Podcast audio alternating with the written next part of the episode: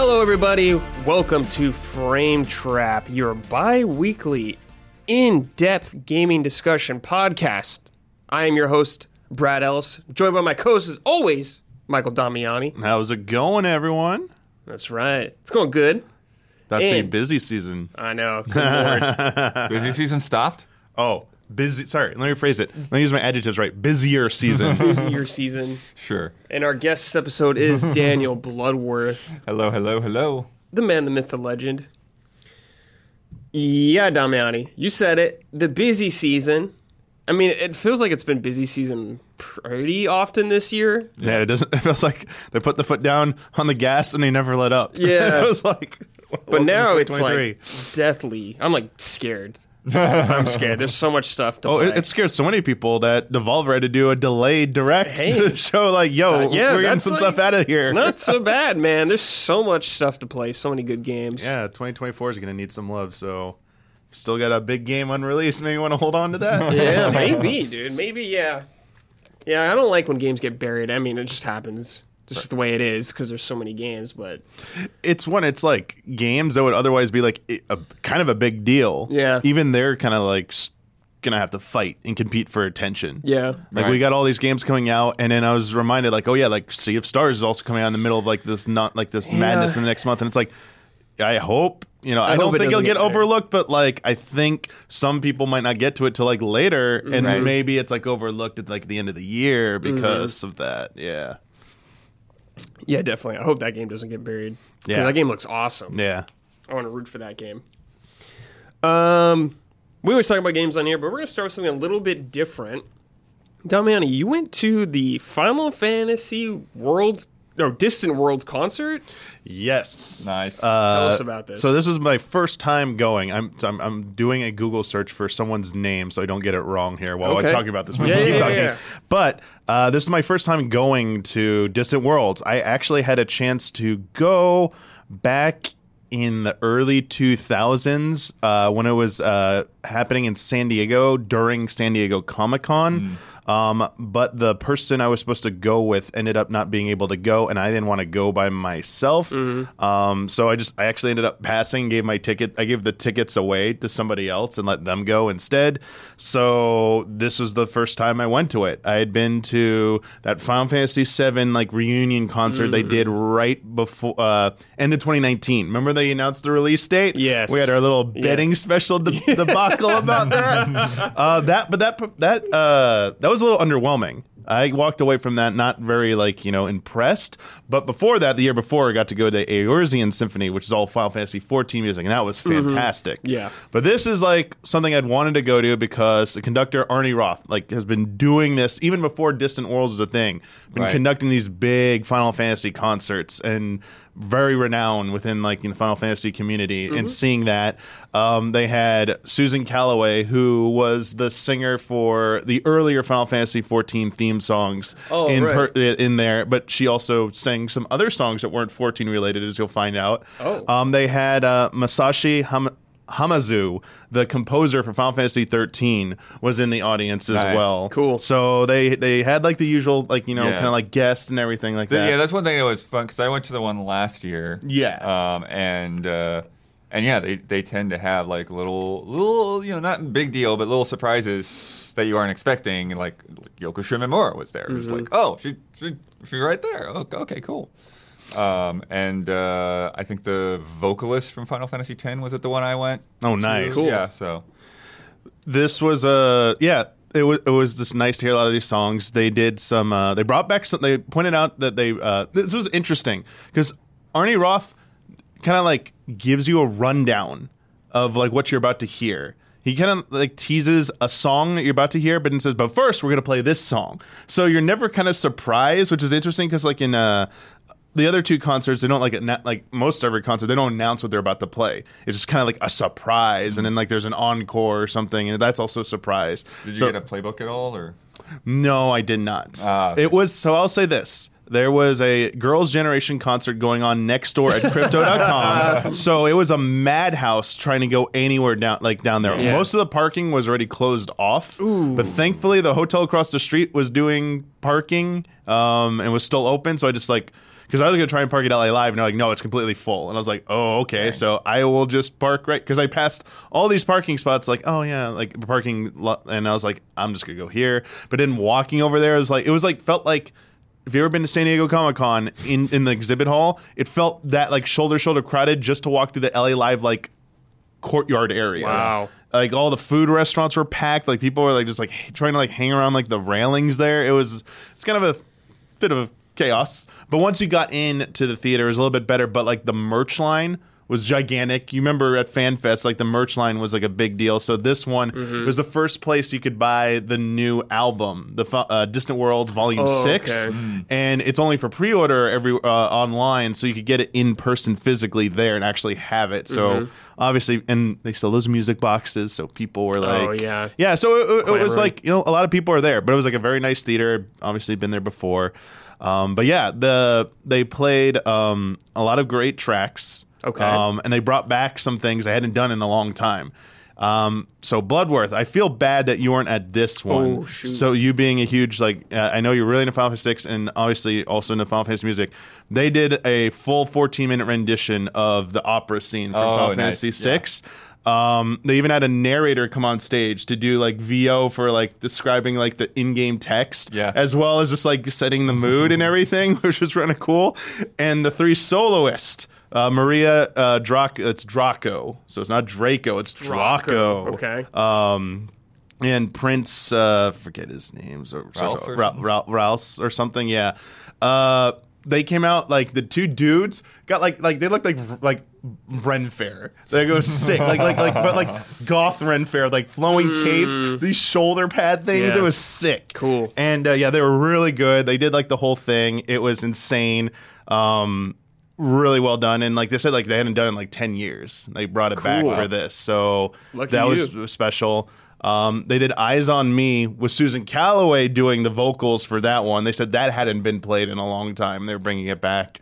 Um, they did To Zanarkand, you know, personal favorite of mine. Yeah, of but they also, they also pointed out that it, they when they first started Distant Worlds in 2007, they said that song was going to be a staple. It will be in every Sure. single performance they did. So it's like, you know, thank you for choosing that one. That's, like the song you think yeah. of when you think 10. I was like, that's a good say. one. Yeah, that's a good yeah, one. it is. They kept teasing, we'll get to remake music at some point. Like, because people like, there, were like people in the audience who are like really passionate. There's one dude like who like hollering in just for every Oh song, going God. nuts. He was like super passionate. It was great. And when they like talked about, they said, okay, it's finally remake time, but I want you like.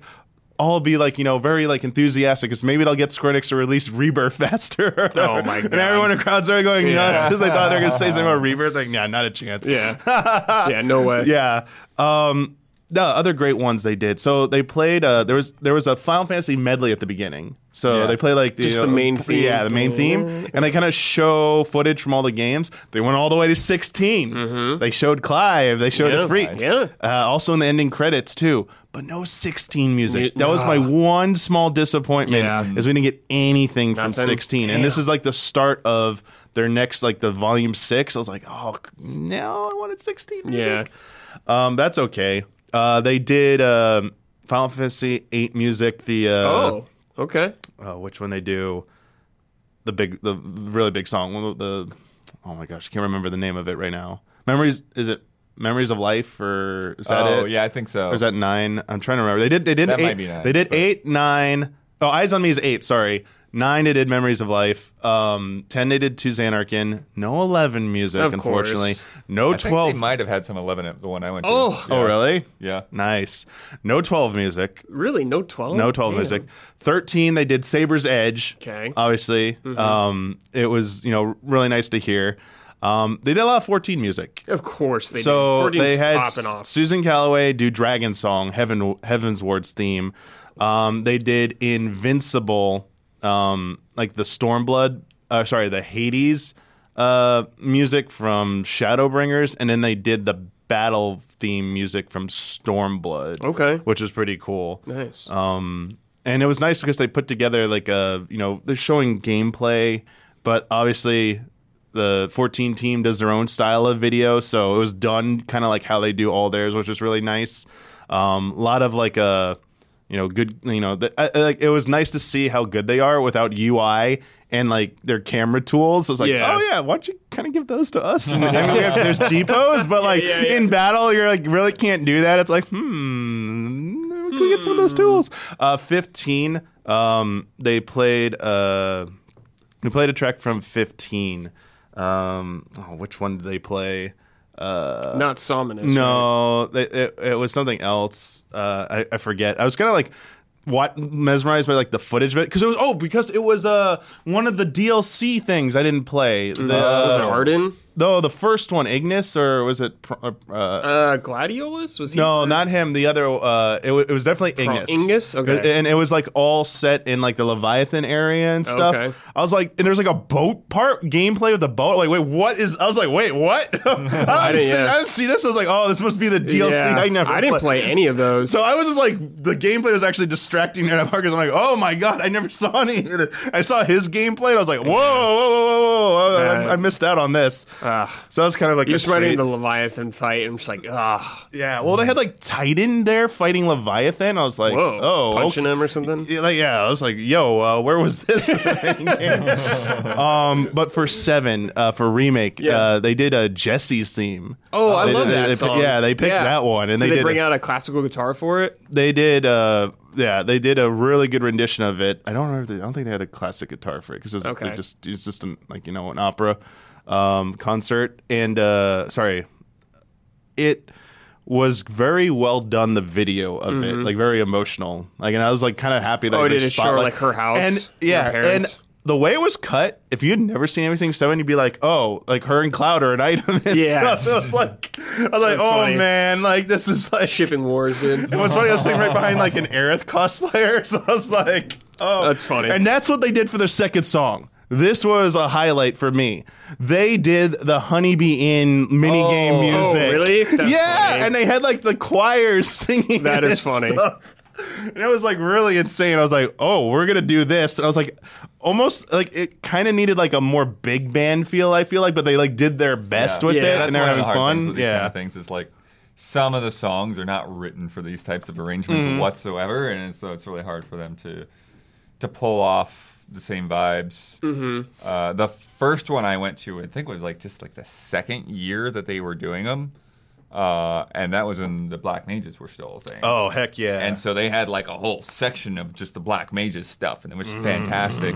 And like, uh, I don't know if it was exactly the finale, but like towards the end, they had uh, One Winged Angel with a big, massive choir that came Yes. out, Cool. and the Black Mages, and the and the orchestra. It was just like one of the most fantastic things I've ever seen. It's a dream. That's a that's a dream of mine is to have uh see the Black Mages play.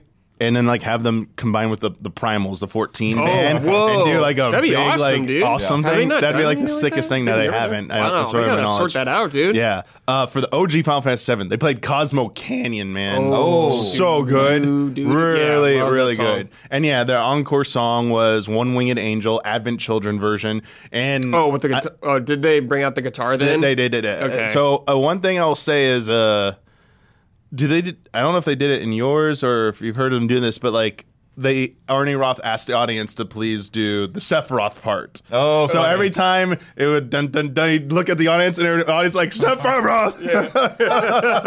He's like, you guys are gonna be a part of this. Yeah. it's like that was pretty cool. That so he had us like sing that part, and like they were like doing the piano notes for us, like to get us like, all right. So he's, he's like explain dynamics. So there's something in music called dynamics. Oh, that's fun. he just drops this knowledge bomb on everybody. He's like, so we're gonna try it again now, knowing that. I was like, yeah, yeah, here we go. So it was good. I mean, no, no four music. I would have uh, no five either. yeah, no, no two, three, four, five. They, they were. It was just the uh, Final Fantasy medley and then the prelude me- melody they did for the ending credits, which was really Okay, nice. yeah. because they these like really good like silhouettes of like the, the main characters, like like covered in fog and smoke. It was really sick. Cool. I was like, dude, this should be like a Dissidia credit scene. This is sick. I was like, maybe it was, and I just don't know. And I was Yeah, like, maybe. oh, but it was. I mean, it had Clive at the end, so I was like, and that, that's not yet. So Not yet. Next um, time. yeah, like the crowd was like really digging it. I mean, it was just you know sound quality was great. Mm-hmm. Um, yeah, it, it was like a really good songs. Mm-hmm. So, I mean, it was only two hours, so Um, very short. The one thing I did forget, they did a chocobo medley. Oh, yeah, do you yeah. know like what they based it off, or just kind So of it was kind of like the classic, and then they kind of did like more of like a swing version in the middle. They swing it, they switched to that. Um, the video was edited to uh, to be very funny, and they achieved it with that. Um, they also had the choir section. It felt like I was at a sporting event at a stadium Oh. because they were shouting and chanting the letters spelling chocobo. So there'd be a Uh. part where they get to they could be like C H O. C O B O, and I was like, I was like, all right, well, you all right. involved. Yeah, I was like, that's funny. Now I need like a yeah, like let's get a Final Fantasy sporting event and do that Blitzball. Blitzball. Blitzball, please. um, yeah, good stuff. Um, that sounds awesome. Yeah, just I, I, yeah, this is a, this is a shame that like you know they do seem to come around pretty frequently. And, and again, this was in L.A. They have like a lot of upcoming tour dates in the U.S. and the rest of the world. So there's opportunities to go see them. It's just do you know the rotation they play that might not have a song that you've been like waiting Yeah, to hear. yeah, yeah. yeah. it's just you kind of just get what you get. Yeah, so that was like the only thing. And now I have to look forward to whenever they're gonna play 16 music in concert form. It's like one like like an action like when are you gonna, gonna do be that? intense, dude. Yeah. I'm jealous because the uh, Keighley's thing had a 16 song. Yeah. It was like only th- I watched the video of it. It was only three minutes. Um, Yeah. but I want to hear it. You know. Indoors at like Me in a venue like this. Me too. And I want to hear more than just that. I want to hear like a nice suite. yeah. I want Soak in there also. Yeah. Um. That guy is entertaining, man. He Yes. has a lot of charisma on stage. Yes. At FanFest, he was so good. I mean, it was yeah. He's pretty insane when he does his antics. I mean, the the guy just brings energy. I don't know how he does it after like all those days of like Yeah. doing regular stuff. It's like all right, still manages to do this. Um, but I mean, we love him for that. Yeah. Um, another just wrap this up. I mean, if I could have like a, a- like a dream fulfilled, it'd be get like all those legendary composers together just once. One time, Even if I could yeah. have been in person for it, if mm. they could like stream it like a big like anniversary event. So looking like for the 50th anniversary we get up there soon. Wow. You know, in like what 13 years from now. Yeah. Get like Uematsu. Get like you- 40th like, year, maybe. maybe 40th year. Hey, sooner the better. Yeah. But just get every big composer Yeah. And, and together on stage, and it's like just have them like like when uh, Keighley got the big three on stage for the Game Right. Awards. It's like just they don't even have to like really be like composing or anything or conducting. Sorry, but just have them come out on stage and like let everyone like celebrate them together. Yeah. Yeah, that would have been sick. Yeah, get Yoko Shimomura up there. Dude, and I would love it off brand if they just let her do Guile's theme. Just let that play. Everyone would respect the Guile's theme. I mean, I'm hoping so. They've done the Kingdom Hearts concerts before. Yes. With four, whenever that comes out. Oh, they'll probably Hopefully, I'll make that one. I They'll- want to see one of those. They'll really probably do bad. something for that for sure. Yeah. they seem to time around those releases. So, yeah. And when uh, whenever we get Rebirth, then we'll get some new. Uh, Oh yeah, That's did right. you run into any friends or? Um, so I saw uh, a few. I didn't get to talk to m- very many people there because it was so crowded. Right, yeah. Um, I didn't get to say hi to them, but I saw like uh, I saw Stephanie from Square Enix there. Oh, okay, cool. Um, I saw a few other people from Square Enix, but like I didn't like they were like they were sitting not too far away, but I didn't see them until like right it was about to begin. And in their intermission, everyone ran to go get to the merch line. Yeah. And then the person I was uh, one of the people I was sitting next to came back and said they were they were telling me, "Oh, I'm gonna go try and get merch." I'm like, "Okay, cool." And then they came back and like there are people who must have stayed out there the whole time during the first half and never left because there was Damn, still dude. a line. They're like, "I was like, yep, merch, man." I mean, I understand the appeal of merch at an event like that, especially. It's like extra appealing, but damn, you gotta like watch that concert, dude. Yeah. I saw. Yeah, I was like trying to tr- Twitter to see people. All I saw was uh, Ash Paulson was there, and then right when I turned off my phone, he must have like DM'd me to like, uh, or sorry, he was DMing me when I was leaving, and I had I hadn't turned my phone back on in time, and he was like, "Oh, you want to meet up over here?" And I was like, "Oh crap, I'm already like getting my car." And I was like, "Ah, yeah." So I think there were like a few other people there, but yeah, it's a good time. Um, didn't see too many. I saw a few costumes. Okay, one thing: uh, the thirteen composer, right as Saber's Edge began, two nine cosplayers went to that row that was where their seats are and start asking like they were saying like excuse me and start walking by like to get to their seats as their songs playing and I was like oh, I was Oh, like no. worst timing I was like oh no and. I think I saw the handler next to them and I think he was just shaking his head like I was like oh because they like have I don't think they had any idea who it was Yeah. like, uh yikes I was like, Jeez. "Ah." Unfortunate. Damn, that sounds sick though. Wish I could have gone, but I was busy Yeah. with other stuff. Yeah, those are a good time. But yeah, hopefully in the future. All right, let's talk about a video game actually now, Blood. Venba, short little game. You played through this. We, you've been Yeah. keeping an eye on this, especially. Yeah, I mean, it's popped up in a lot of little Yeah. uh, showcases and it's had demos and things like that. Uh, and it's just a really just amazing, like heartfelt kind of, you know, getting to know this family. And it's and and short is is for real. It's like it's two hours, so it's like, yeah, if you're thinking of putting on a movie for the night, might as well, you know, play through this because there's not a whole lot. It's, you know, it's more of a narrative game. Uh, and then you've got the cooking elements in between, but it's like if you like compare it to like another game, like a cooking section is almost like a boss battle in a way. it's like you're doing a lot of other stuff before you you get to that cooking. It's not just like it's not like Cooking Mama where you're doing one thing after another after another. It's like it's part of a broader chapter. Uh, and uh, Venba is actually the name of the mom of this family. Uh, and uh, they are immigrants uh, from South India, uh, and they live in Canada.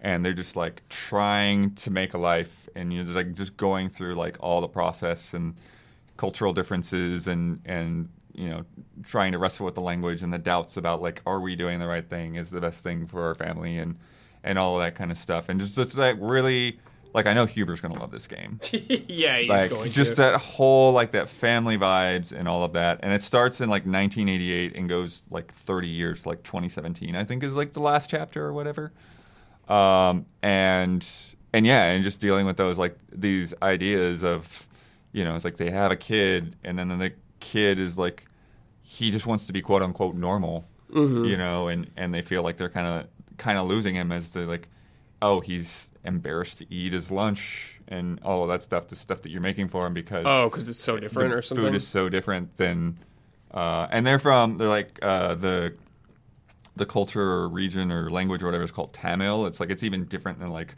other types of like what we think of as like stereotypical in, Indian food. Uh, although there are some some things that you recognize, but like for the most part, like everything I was like looking at, it's like I don't know, I don't even know what this this thing the thing that I'm cooking with is right now.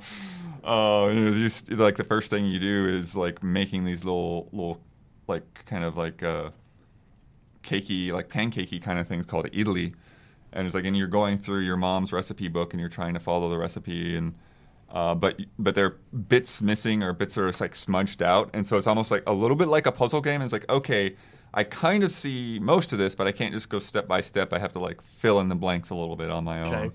uh, and and so like you know put the put the things into the right spots and all that and oh yeah Oh, hold on. Hold on, I'll get rid of this. yeah, we'll, we'll give it a second.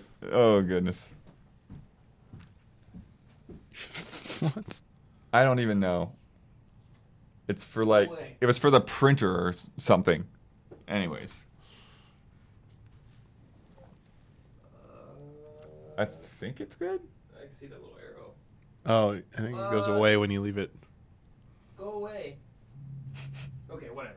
There we go. I think you got it. All right, sorry. Anyways, Our computer is going I don't crazy. even know. Um, Wait, hold on, Blood. Let me talk about this cooking, though. So, what's Yeah. it like when you're cooking, actually? Like, what is the quote unquote gameplay of this? Yeah, so essentially, um, like like I said, you've got the recipe book, and you kind of look, can look through the steps, and then you've got like whatever, like um, Ingredients? ingredients are there, and the different um, whatever the devices, the the pot or the skillet or Okay. whatever you've got to have, and so like. And then in trying to like figure out like what all the right steps are, you know, and, and then and you can fail. Like I failed the first one because I didn't quite Oh. you know, like no, like what the what did you want me to like? Because there's like a stack of towels there, and like what do I what am I supposed to do with the towels? And she was, even wasn't sure what to do with the towels because it was her mom's recipe, you know. And there's a lot of things like that where you're going through. And it's like I haven't had this since I was a kid, sort of thing. But we're making this special uh, celebration. Um, one of the ones that I thought was was really cool, uh, and it took me a few tries to to quite get it right. Was uh, they, uh, you know, they were trying to oh, they were like celebrating uh, like the the kid like acing his English test or something like this, and they're like, we can make you anything you want. What do you want? And he's like, I want pizza. That's not the answer they Hey, wanted. pizza's good. and he's like, you eat pizza a lot, but they they Hold made on. this. Sidetrack. Yeah, Do you guys like margarita pizza? I do. Okay.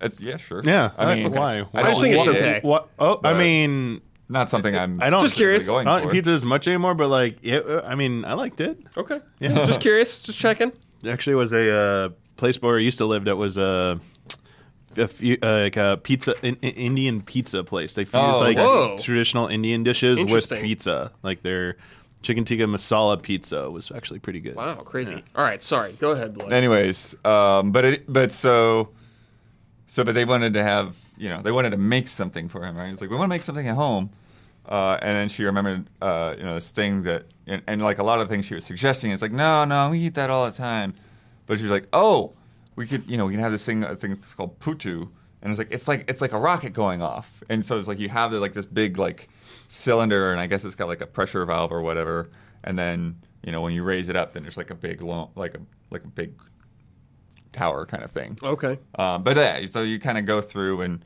and like figure out how to make it right, and if you make it wrong, then it kind of falls apart, and you try again. Mm-hmm. Uh, and and like I said, those are just sort of like sort of point, points that like punctuate like, these different chapters in their lives, and so they skip like huge um, chunks of time, you know, and just seeing, yeah, it's just like one of these things where like you really just kind of like get to know what people are going through, different cultural backgrounds, like Yeah. learning like all of these things that like I don't even know what the name for this is, you know, and just trying to put your yeah, put your yourself in someone else's shoes. How does the length feel? Two hours like may seem short to some people, but does it just feel appropriate for what they're telling? Yeah, it it, Okay. it, it totally it totally Totally works. Okay, Yeah, cool.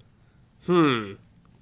So I guess the only like the, the main focus of this game is the narrative. I would say probably right. yeah, yeah. It, it's it's the narrative and the food and the art is just so like big and bold and gorgeous and I- I guess you know, my and question- dealing with yeah just I the saying- general generational differences. I too. guess the the gameplay is you know cooking necessarily, but as these character or this character, do you explore your environment or all? Is it just kind of like No, narrative points all- to the cooking, then you do that? Yeah. Okay. Mm-hmm. Yeah, it's all kind of basic point and click kind of stuff. There are some points where you have uh, like l- little dialogue choices where you like might have two different things that you can say to like address the situation or whatever. Um, but you know, and then you also you know because it's such a long span of time, you kind of see Right. You know how they they grow and they change and um, you know the family like growing apart in points and then coming back together and resolving conflicts and Cool. and so it's yeah it's that kind of thing where it's like you feel like you really really get to know these characters even though it's such a short amount of time. Yeah. Uh, is this on everything? As far as you're aware? Um, I don't know everything that it's on. It is on Game Pass, Okay. um, but I do think it's probably, Probably on, on PC and lot of stuff. PlayStation and Okay. Switch too. Do you know how much this is if you don't have Game Pass? I want to say it's like twelve dollars or fifteen. Oh, wow. somewhere Okay, in that range. Yeah, Yeah. But- Seems totally reasonable to can, me. can look it up. I'm sorry, I never Yeah. write down the like the fact sheet details. yeah, I'm just Yeah. curious. Uh, seems cool, Blood. Just a nice little game. Mike likes to say get those bonds with that family. Yeah, Quick hitter. Yeah, it really it like the excellence of it really stands out. Sure. Yeah, and the music, I forgot about that. Okay. When you get to uh, when you're doing a cooking thing, she like goes in the kitchen and like turns up the radio, and the songs are just fantastic. I love Indian music. I don't like listen to it a ton, but whenever I hear it, I love it. Yeah. Um, and yeah, it really and there's stuff I'm curious about it too because I'm like because they go through these different uh, years and all this time and like I wonder is like they they try to like capture like the type of music that would be played in the 80s versus played in like 2016 or what you know like, did they mess around with that at all or I don't know but Yeah. I like it Cool. a lot Sounds fun. and uh, and my wife sat there and like put her headphones on and watched a lot Nice. of it with me too Sounds like a good candidate for our best game to finish Oh, and yeah. playing one night kind yeah of thing. yeah for yeah sure. absolutely Sweet. All right, Damiani, you play this with Huber. I played a little bit of this. Seems cool. Let's talk about Double Dragon Gaiden. Yes. Oh The beat yes. 'em up era is the back. Beat 'em up renaissance. I I know like we do not have Huber here to like go just like gush about this because But it is good because I remember there was like Okay. some reservations when we yeah, first so saw I it. think it was the vi- it was mostly about the visual style, um, because it was such a departure from the older Double Dragon games. At least I I can't picture Double Dragon Neon's visuals in my head right now, but the OG games didn't look like this. Although the loading screen does pay tribute to that by using like more OG style sprites, which is kind of nice. Um, and then we were like, all right, as long as the depth and like the, the, the like you know the, the the the gameplay hook is there then it's fine. Like we're less concerned. And in, action huber was right. Huber said i think in action when we're playing it it's going to be fine. You won't even notice it. Yeah wasn't even really calling any attention to like the it, it like it looks good in action. Um it's just very to me um it's very simple has a great gameplay loop and it is um meant to be replayed uh, because it's so short to play through. But they do so they do very cool, unique things with this. I don't think it's the most in depth of the newer beat 'em ups. Um, I would say like Streets of Rage 4 is still like the pinnacle. Um, and I think it and Turtles probably have the most complex like combat systems. Like Streets of Rage actually has like a fighting game move list that you can see for each character that evolves as you upgrade them. And Turtles has some pretty comprehensive stuff. Um, this is a little bit more, I think, simpler because there's there, there, there are so many different characters, and they wanted to keep it like Double Dragon. I don't think is very very complex in, in its beat 'em up style, but it is about the way levels change and how you and how you mm-hmm. and the order you decide to play them. It is only four stages long. oh wow, But each stage, so when you start on the first stage, it's only one level. The next stage you go to will have two levels, and it will keep it will increase.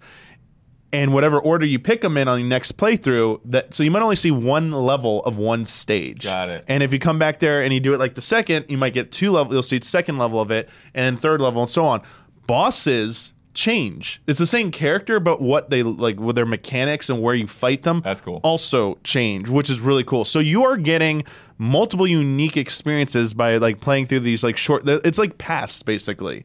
So it's deceptively short, but it, it is so it, it entices you to replay it because the progression system is you earn cash in the match. Sorry, in a in a in a round and you uh, spend it on upgrades. You have two characters, so it's tag team style. Uh, each player, it's up to two players, uh, local co-op uh, only, I believe, and you can pick from one of two. Uh, you can pick up to two characters. So they have Billy and Jimmy. Obviously, they had Miriam, and they have uh, other unlockable characters. Uh, I forget the last character, but they have like Abobo.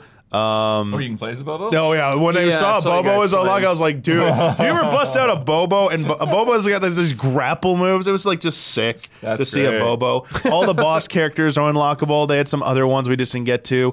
Um, but as you complete a level, uh, you can you have a cash pool shared between the two of you, or just by yourself if you're solo. You can purchase upgrades, and they're only applicable to that run. Oh, so Oh, they're not right. permanent upgrades; they're just for that.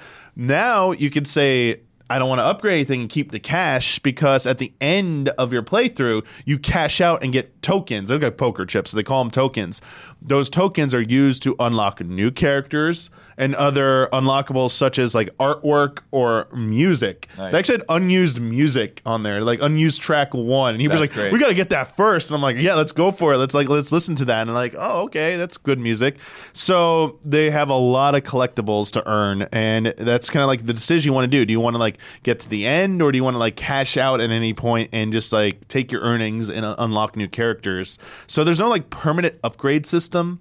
So that's a little bit uh, maybe different because I know a few of the like especially Streets of Rage, you do invest in your characters, so that might you know be a turnoff to some people that it doesn't go as in depth, but it already is tapping into Mister X's nightmare system of that. uh for the the the roguelite in that like your run you do have upgrades that can that will carry over and that decision making like which ones do you want to spend on because you only get to choose one and you're kind of like that's your build and if you don't like if you don't get that to come up again because it's random what will come up for you to purchase. You didn't can't just buy anything. It's Yeah. like one of a certain amount of options, and some of those options are tokens. Like you can buy some extra tokens, and then the last option is always like cash out. So what do you want to go? Do you want to up, like upgrade your special ability? So this is different. Your special ability, it's not a risk reward uh, system like Streets of Rage where it goes like into like you know like gray health or whatever where you can like or green health where you can like regenerate it back. Sorry, red health and and, and earn it back if you don't get hit. It is just a cooldown system, and you have a special meter, and when you burn it it, you have to wait for it to recharge. You can upgrade that so it recharges faster, or, or if you like more offensive, you'll charge it faster. But it's also your tag meter as well. Unless your special is filled, you can't tag out a character. Yeah, why don't you explain this tag system a little more? So yeah, uh, so you pick your two characters. You start to level as the primary character you picked. At any point, as long as you have meter, you can uh, hit one of the any button. You can reconfigure it how you want. The the assist button, and they'll swap out for you. Um, if you just do it neutrally, they'll just drop in. But if you're being attacked by an enemy, like they're comboing on you, you and you have the meter, you can use it to break that combo and be safe. So it's a combo breaker essentially, which is hmm. kind of nice. So one, if you get hit by an enemy, it's like, and you got the meter, oh, spend it because you can bail them out, and it's like a get out of jail do free. you do your characters just like teleport to the other one, or is it like Marvel vs. Capcom? It's where li- they just drop down. They drop down on where they are. It like it's like this like kind of like a not sonic boom, but like kind of like a shockwave type effect in the air, and then they just like appear below. Like that pushes enemies away, f- or the enemy that's attacking you. It pushes them away for a second, lets you drop down safely. Your other character, I think, just like hops off. Or just jumps up as well, um, and then they can also regenerate health. Any of their like Oh. gray health, blue health, what it is that can be regenerated, um, it takes time. And so sometimes it's strategic. It's like, oh, there's no way to heal right now and they're low in health, but they could regenerate a lot of health. Let me swap, swap them out. So, especially when you're in a downtime segment where there's no enemies, you might want to take the time to like, let's swap out characters, let them heal up, and then we'll proceed. Um, but there is food. There is he- there is healing Right. items. They do just randomly appear. Like there's destructible uh, objects in the environment you can use. There's weapons you can pick up. Gotta have weapons. And the beauty of weapons and your special move is that you get KO hits, like one hit KOs. When you string those together, like you hit three or more enemies, it will generate food for you. So three is like a hamburger, four KOs combined is a hot dog, and five is a turkey. So you want to like get a bunch of those enemies grouped up and use your special on them, and you just keep getting food from them, so like you can keep yourselves healed. Nice. Um, and it's like a it's a nice system that rewards you for you know playing into that system. Um, and it just feels really good to play. They got some platforming segments. Yeah. There's the one where like there's like it's like an abandoned like warehouse or like a like apartment complex or something, and the the floors and the higher floors aren't like all there, and you gotta like jump the gaps. Enemies burst out the doors at inopportune times. It's like oh no, and there's like an elevator sequence. There's a boss fight on the top where this is the roof. You can throw people off. You can get knocked off. The boss charges you. If you get caught once, you're going off the roof. It's like, yeah, they, they have a lot of those shenanigans going on. Not as many. They have a few environmental hazards, like one, the the one the the the pharaoh boss dude converted like made a pyramid out of trash in the trash yard and in there there's like parts with like spikes and electrified fences and like on the and especially on the ground too the grading and it's like yeah you got to deal with some of those types of things as well while also dealing with like, these waves of enemies. And yeah uh they're um like Huber really liked wanted to do air grabs a lot. He was like, "Dude, please do the air grabs." Like it's so sick, and it's like, "All right, we'll do the like we'll do." It's like, "Abobo's got this sick air grab." I'm like, "All right, it looks sick." And it does look sick. It's, it's like wrestling style, but like Miriam is like range. Mm-hmm. She's like. Di- She. Yeah, uses a playing as her, gun, right? so you just stay back, fire off rounds. You got to reload, but then her specials are insane. She's got like a bazooka as far as like a rocket that's like from range that that annihilates people. She's got a scorpion get over here grapple thing that'll pull people from a range distance, and then she gets something like a landmine thing that like anyone entrapped in it gets hit by this like electric field. It just like zaps them and stuff. Whereas like uh, like others, it's just like you know, Billy and Jimmy, it's like they're like, you know, big flash kick or, you know, like sure you can like move. Abobo's got like this big like dash shoulder kind of like tackle move. Yeah. And uh, yeah, there were a few other characters um, we didn't get to, you know, get to, but obviously uh, he played as uh, the the yakuza boss. Uh, she uh, Right, I played as her. yeah, like, yeah, like her sword swings were cool, but he was complaining she like moves Very pretty slow, slow. yeah. Yeah. Whereas some other like Miriam is not very agile. Mm-hmm. Like you jump with her, she has a lot of recovery when she lands. And same thing with you know, but whereas like Billy and Jimmy are more agile, they don't need as much recovery. So there's some variance there in characters, you know, play styles too, which is pretty sick. So you said depending on what order you go in for the four stages, you get additional stages as you go on for each level, right? So Yeah, so- whatever one you start with is one, then the next one will be two, then three, then four. Yeah. How different did these feel from each other? I guess like did it seem like just copy pasta of No, assets, or did it feel like completely new stuff? No, it's like so. For example, like the the trash pyramid, you only if you only do that first, you only get to fight outside of it. Then if you get to level two, you go inside the pyramid. So it's like, Okay. like it's like catacomb type vibes, like Nice. Indiana Jones, like Tomb Raider style. Mm-hmm. So you get something like that where yeah, it- it- like you get deeper. So they don't feel copy pasted. Each level is pretty unique looking, but still suits the theme of Cool. the environment it's around. I like this idea. Do you think maybe it would have been better if it was just every level at once? Or do you like the idea of replaying it? I think there should be an uh, there should have been a mode that allows Like you when just like just like this- yeah. Once you beat one, or if you've seen every variations, like you could just play like a long playthrough. Okay. Like Yeah. do like a, a gauntlet version where you're gonna play all three, six, nine, twelve. I could see them Yeah. adding it because they've been with you know a lot of these others. They've been you know adding these different modes like Mr. X Nightmare and stuff like that, and then Ninja Turtles has one coming up too. Yep. So I could see them, yeah, really doing simple things like that, bolted on extra modes. Yeah, it, it, it's definitely not. I mean, there's uh, modifiers for the difficulty. So we played on the the default settings, and I think we didn't complete on our first attempt. We did wipe, but we didn't use our. We didn't use a continue because we didn't want he didn't want to burn the cash. He wanted us to he wanted us to unlock Nice. some characters with the tokens first.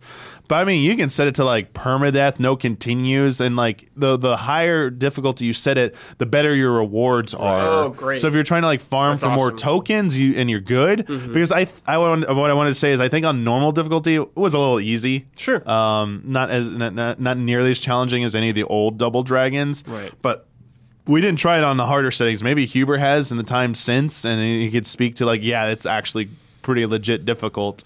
But at least they had that option in there mm-hmm. for you. So like f- like each there were like four or five different modifiers, and they each had like five different settings, like from the easiest to the hardest. That's pretty cool. But yeah, I could see how some people might think it's a little bit bare bones, Sure. compared to other contemporaries. Um, but it isn't like I don't. Uh, it's not full price. Uh, it's definitely. It's probably like 25, 30. I think it's like thirty. I think it's twenty nine ninety nine. Yeah. Um. And yeah, like I, I'll say though, like it's you know it takes it's gonna start to take a lot to stand out now because we have so many excellent ones coming out. Beat 'em ups, yeah. Um.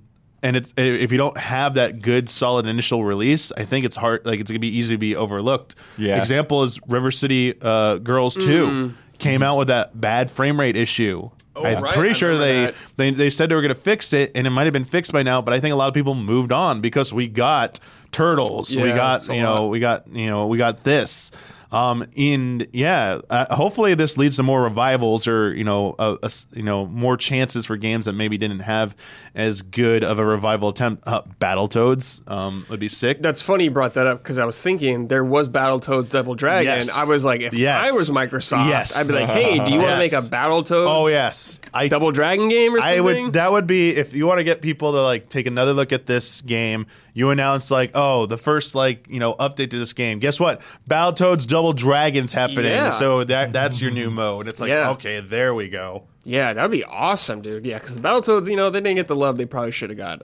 Yeah, uh, it's got like the the music. Oh, the title screen. Like I made Mm-hmm. Huber like, dude, we're listening to this whole song. like good new arrangements of the classic music. It's all there. Really cool. Really goofy story. It's like you know, just like this this mayor wants to clean up the streets. Gets a little Yeah. like dystopian at one point. Uh, y- yeah, yeah. You have two options for how you want to end the game too. It's hilarious. Like you can do one Hmm. Yeah, thing or that's you can cool. do the other thing, and uh, it was pretty sick. Our reaction seeing to the option we first picked. We're like, dude, yeah. Yeah, that's awesome. And then we went back and saw the other option. And we're like, all right, you know, this is this is pretty cool. Yeah, it's been great to see kind of beat 'em ups get a second life after so long, you know, because they were such a staple in the 2D era, and they kind of went away. It felt like during PS2 till now, essentially. So it's great to see them come back, especially Double Dragon. You know, Yeah. Yeah, they've tried to do a few revivals, but they never really They never really that well. caught on. Yeah. Yeah, uh, uh, yeah. It's good to see this. I think this is probably like the strongest one they've they made. This like it's definitely more approachable. Um, they kept again. They kept it at two player only for co op. So uh, like other ones like Streets of Rage, Turtles, you definitely can get more people Four, in. six, yeah. So that might be maybe they'll do an update later. Yeah. hopefully, That'd- seems like beat 'em ups but get because big it, updates but, a but they have the tag system though, so that's like Yeah, the, the maybe I think that's that's it. like the, the the the equalizer there, and yeah, I mean also another contender for best game to play in one uh, finish in one night, but obviously want to see and do everything is definitely not taking one night. You yeah, know, but it'll take could, a few like, nights. quote unquote beat the game, I guess. Yeah. if you want. Yeah, so it's, it's a small time investment if you just want to like Mm-hmm. sample it. You got a friend you want to play with or someone, you know, beat up some thugs. Seems cool. It looked fun. For what I played of it, it was fun. So I'll have to get to it sometime also. Yeah, credit to Huber for uh, getting me into these like these beat 'em ups. Beat 'em ups. like- yeah. Did you like- play beat 'em ups a lot growing up? I mean, I did. I played it. Like I like the Turtles, uh, Ninja Turtles arcade game. Uh, I was Ninja Turtles arcade game, Turtles in Time, The Simpsons, and X Men. Okay, yeah. And I played a ton of those. I did some uh, Final Fight. Mm. I had that on Super Nintendo, and I played that a lot. But beyond those, I just never went back into that genre after like that those games their time, and I just like drifted away from it and didn't really get back into it. So yeah, Hu- Huber really selling Streets of Rage 4 and and Mr. X's Nightmare. Like I mean, I still think that is like the best content update of any of these games. Mm-hmm. I mean, we'll see what the Turtles one has to offer, Right. but yeah, that mode is just so good. So mm-hmm. you can just replay it so many times and it's so fun. Dang. I hope Final Fight comes back now. Yeah, I mean, they Oh, just yeah. announced. Uh, I mean, we covered in uh, Evo news the uh, m- uh, uh, Mark uh, King, not King of Fighters. Uh, yeah, Oh. Fatal Fury. Fatal Fatal Fury. Fury, Thank City you. of the Wolves, Jeez, yeah. yeah. I was like, it's just eluding me, but like first new one in how long? So it's Yeah. like, Yeah, but that's a fighting game, though. You know. yeah, but I mean, revival. Some of Final those Fight's characters, not. some of those characters, Like, I know- SNK I characters, know like some of the characters. it characters- could lead to it. Maybe they have a mode in it that's Final Fight. They throw it in there. But Final Fight's Capcom. Yeah, Final Fight's Uh, Capcom. the crossover. Do like they, Oh. they They've already. Cap, the, the Capcom's already crossing Final Fight stuff into no, Street Fighter. this is this is gonna lead to CVS. This this is what I'm trying to get. at. This Oh, is okay. leading to I CVS. see. Oh. This is leading to CVS revival. I'm gonna get to- yeah, here we go. Capcom, SNK, like they're getting back together. Because you know people want Marvel, but like doesn't seem to be like happening. So it's like you know what, next best thing. Let's get CVS back. So let's Yeah. do it. Let's get Capcom. That would be awesome. Get that together. How sick would it be if they like Capcom's like you can have yeah like we're gonna allow you to have like Final Fight is and that's the tease. It's like because that and then when you beat it, the announcement is guess what CVS trailer right. at the oh my god, dude. That'd be sick. Uh, I hope that happens. just It won't, though. Haggar again. Just I know, beating yeah. up in The mayor, dude. Dude, the mayor. Isn't he like the statue of him in mm-hmm. Street Fighter 6 mm-hmm. Yeah, it's crazy. And Cody's and Street Fighter games Yeah. and stuff. Dude, Damn, dude. just seeing, just want Terry and, and Haggar to fight together. Terry, go, Yeah, Haggar man. just on the street together, just busting up. Yeah, Terry Bogard's awesome. Gotta have the hat though. I've seen like the, the Oh, he yeah, doesn't have the hat. yeah, It's yeah. like Terry's sick no matter what, but I want the hat still. I hope there's a costume with the hat. His Yeah, older they'll, they'll definitely have an alt costume Yeah, for that. gotta have the classic one. Heck yeah.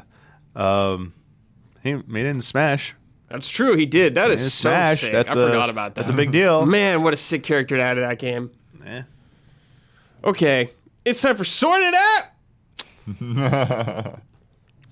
uh, this is just a segment where, you know, we just talk about something that's bothering us in the gaming industry. Game, company, something that needs some sorting out. Do you guys have one this week or this episode? I've I I just thought can of be one. can be minor. It's so stupid and minor, and it doesn't apply to okay. anybody else. It's a completely Bloodworth problem. okay.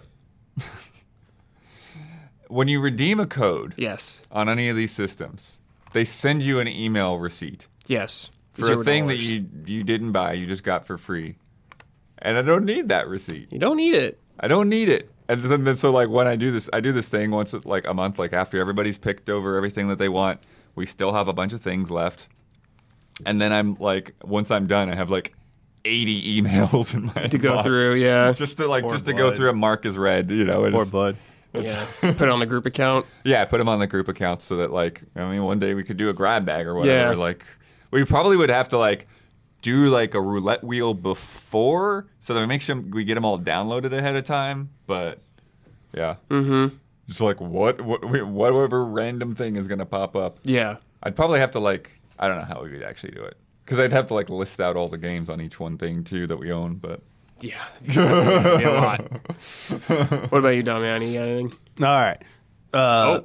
the, the in Final Fantasy 14, Yes. when you're queued up in a party Mm-hmm. uh, for any kind of content, they really need to add the damn option for just one person to say yes, we're ready to go, and you go in. Because how it works now, every single person has to click yes Mm-hmm. when you're ready to go into the, the content. And if one person doesn't say it, Yeah. you get a penalty. You get you get a you get a one point towards a penalty. If you get three, you get locked out for thirty minutes. Wait, what? Yeah, It- For all content? yeah, for all any content that requires you to queue into it through That's the like duty everything. finder system. Or, yeah, the, the duty finder system. Yeah. So, So if some guys, someone else can screw you over. I did not know this. So like, what? but someone has to like get up and go to the bathroom, or whatever. You've been like waiting like twenty minutes, and like then the queue pops, and like like you're just there, and like they know like there just needs to be an option. I understand there's some people that like want, want it, but like there there there should be an option you can check that says mm-hmm. If you like when this party the party forms, any one person clicks yes, we're just going in, and it's cool. And so you don't like if someone's not there, it's fine, not the end of the world. Just solve so many problems. Yeah. So many headaches and frustrations would be gone if they just allowed so that. have you been locked out of something because someone else didn't queue No, up? so we were we were queuing for something uh, this weekend, and literally the person queuing just said, "Be right back." And the moment they said "Be right back" and got up, it popped, and they didn't come back in time. They got the thirty minute penalty because they already had like oh, gotten. They already had like two two others. They I guess had backed out of. So yeah, they could. They had to like. th- They couldn't go in with us. We had to wait. Oh, all right. We'll go do something, and then we'll wait like you know thirty minutes. Well, what's the time gap you have between this? So, like, if you queued for something, Forty five seconds. No, Oh, no, so- no, no, no, no, no, no. Oh. So, like, the gap, if you mi- like, how long is the time do you have to get three strikes essentially? Oh, 20, like twenty four hour period. Okay, so I it's 24 think hours. it's a 24 hour period. Okay. From your first one till like How are you missing three queues in 24 hours? How you doing I- I- that? So it's not just queue. So if it pops, if a Yes. queue pops and you change your mind and you say back out, oh, that Oh, that's a counts strike? too. Yes. oh, so you can't back out. You- I mean, you're allowed to, but you only get like two free chances, and then your third one you get penalties. Huh? And if you leave content, like when you're in content, if you leave before it's finished, you just get a penalty. Like you get 30 minute penalty period. Okay. But that, that I think that means if you back out again, you also it, like it that just gives you three strikes right away, and then I think you any future ones you do within 24 hours, you're gonna get 30 minute penalty. I think. Hmm. But yeah, I understand why they do it. I understand there's situations that could possibly be abused, but as long as everyone like when you're like joining the party, it gives you a message like you by joining this party. This a quick message like it, it's like anyone clicking yes will allow like will queue you into the instance. And it's like so you get a heads up. Mm-hmm. That's fair. You're in there, and then oh I, I need to go like get like I have a I like I gotta go finish cooking something. Go ahead and queue us in, and like I don't need to be there to hit the yes button. Like just lets people get up. You don't have to be sitting at your computer, especially for some stuff that might take a while, and you don't know when it's gonna like the instance will pop. Let- let- let- you know, it's like waiting in a long line. Like, hey, I'll I'll stand here now for a while. You guys go get some food. Come back, relieve me. It's like just you know, courtesy system. Mm-hmm. That's all. Mm-hmm. Just be nice. Okay. oh, I thought of a situation where my thing applies to other people. The PlayStation Plus games. Right. When you re- when you, get the- like yeah, get those, you get, the, the yeah, receipt that for is your kind zero dollar game. Yeah, you're right. Yeah. And every time I'll like psych myself out because I'll, I'll redeem a code or I'll get one of those PlayStation Plus games and then I look over and like, oh, I got an email. Oh, yeah, that's, Mm-hmm. that's just the receipt. Damn. uh, mine's kind of weird. I guess I was just thinking about this. I'm like, so we have gotten Castlevania collections. They have come out. We have Yeah. gotten like the original ones. We got the Game Boy Advance ones. It's taken too damn long though for the rest of them. I'm sick of Oh, waiting. N64, PS2. N64, PS2, uh, the the DS games might be a little more tricky, but figure that out. It's like keep them coming. I hope it does not stop. You know, Yeah, we haven't DS heard anything. Could be tricky. we have not heard anything for a while. Like we got the Metal Gear collection, which is coming. It's great, part one or whatever. Hopefully Yeah. that's good. But like you got to finish the rest of Castlevania. You know, you got a lot of games still to go. So hopefully those get the treatment. I guess lights sorted out, but please get on that. Don't forget about that, please. don't forget it. All right, this one is from Next Gen Hef. Now, remember, if you want to send in a question or a comment, whatever topic, anything like that, head on over to patreon.com slash easy allies, $5 and up. Sending questions to this show and uh, the Easy Allies podcast, some other stuff. So please head on over there, check it out. Uh, this is from Next Gen Hef. So this was a sequel to a sorted out they submitted last year. So we got part two, I guess, now. Okay. Okay. Nice. Okay. Last year's Madden had a lot of technical issues. In late December, the servers went down for an extended period of time. Ooh. When they came back up, many people's franchise mode saves were corrupted. Oh, I remember this. Yes. EA eventually admitted around 60% were not recoverable. As an apology, they sent an email to all to all the affected users offering free access to the Madden 24 beta and 50% off the price of Madden 24. Wow. Fast forward to June. It's time to start pre ordering Madden 24. The only way to access the 50% off discount is to load up either Madden 23 or the 24 beta and buy it through the main menu. However, Whoa. Doing that only allows you to pre order the deluxe edition, $100, ah. rather than the standard $70. The deal also expires on the game's release day, so you can't wait for reviews to see if the game is as broken as last year. Oh my god. The original 50% discount offer made no mention of it, only applying to pre-orders or to the deluxe edition. EA got some slightly positive PR when they announced the 50% off deal, then changed the terms to favor themselves. EA has yet to communicate uh, any of this officially. I had to contact several different customer support agents Oh, before one could finally confirm the discount only applies to pre-orders for the deluxe edition. There are still dozens of people posting on the EA help message board asking about this, never receiving an answer. Wow. I don't think sorted out is a strong enough uh, combination for EA. Get your shit together, EA. Man, that is super funny. Getting that fifty percent, like yeah, we totally deleted all your stuff. Whoops, here's fifty percent off the next game, but you can only do it for the the deluxe edition and only up until the game comes out. You can't wait to see if the game's good or not. You just gotta. It, man, that's rough. Damn. Sports games are so fascinating. I feel like sports games are insane with microtransactions, and like no one, everyone just kind of accepts it, and it's just it is what it is. Like whatever. All Right. those like special leagues that people buy stuff for. It's Right. like you do that every year. It's insane, man. But people just kind of like yeah, yeah, you know. But they got the athlete I like on Those the cover. fans, yeah, they want to support their doing it. franchises, man. I mean, it's working clearly. Somebody's doing it. People Yeah. don't care, yeah. So it's working for them, but it's just insane to me. Wow. All right. This is from Sean Callaghan. Uh, this is, was their second sorted out submission. Hold on, let me just delete something right here. Okay.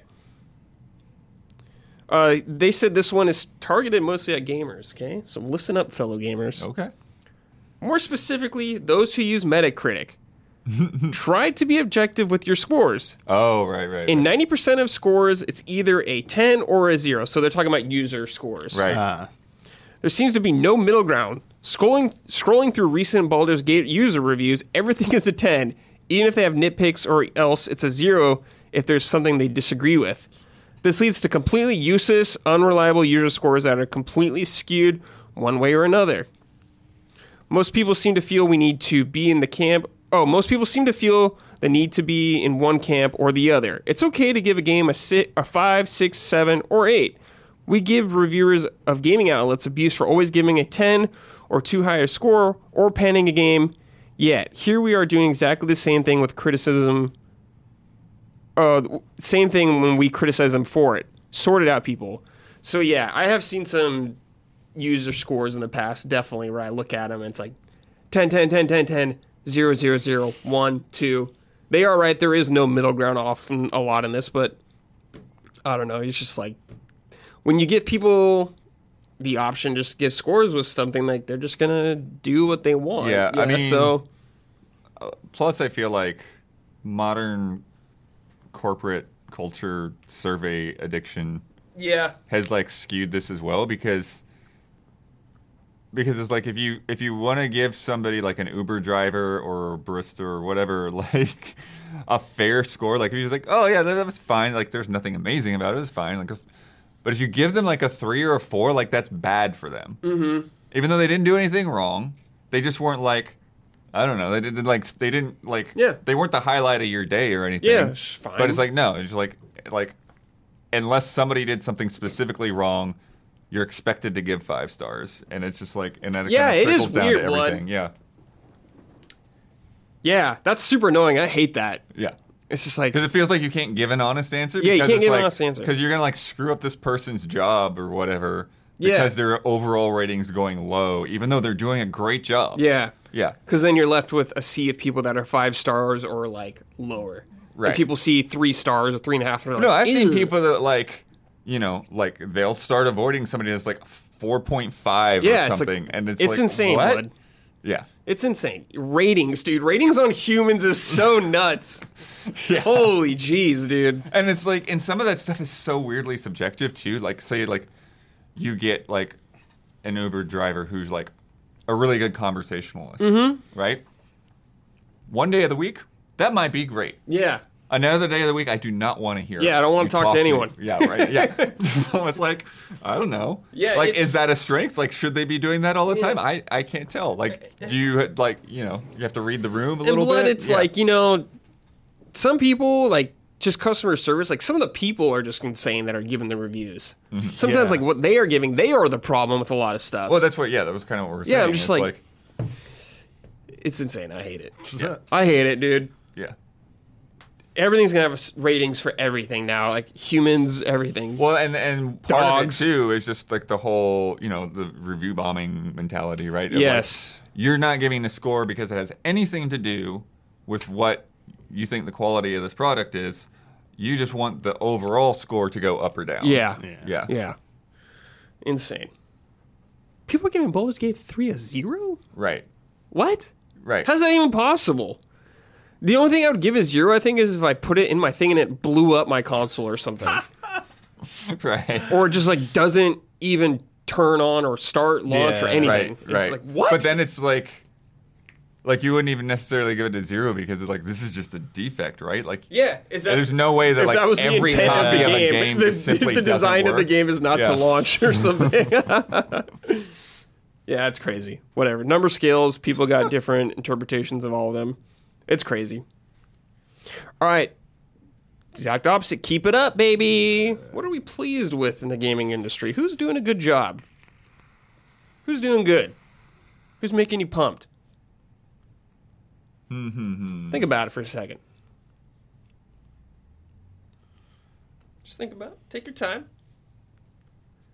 Scratch your beard. I mean, this just kind of flows a little bit into what I'm talking about, anyways. But it's just like, hey, I got some some short games, like me Yeah, good short games. sure, yeah. Something wrong with that. full of gigantic breaks of high Yeah. quality hundred hour game after hundred hour game. Mm-hmm. Uh, it's nice to be able to like, yeah, I'm just, I'm just gonna knock out a couple Yeah. of games before Frame Trap. I'm like, cool. Yeah, and it's like I think it's great when they're short games. I love long games too. Do not get me wrong, but it's just nice to have the the options out there. Yeah. Well, and I think I think too, like this year in particular, it's been nice to like sort of like sandwich those things in between. It's like I'm still playing my long game, Mm-hmm. but you know, tonight you know, to take a little little break, do something different. Yeah. Yeah. Definitely. And I don't have to worry about like investing and remembering all of this lore and everything for weeks at a time or whatever. It's like, nope.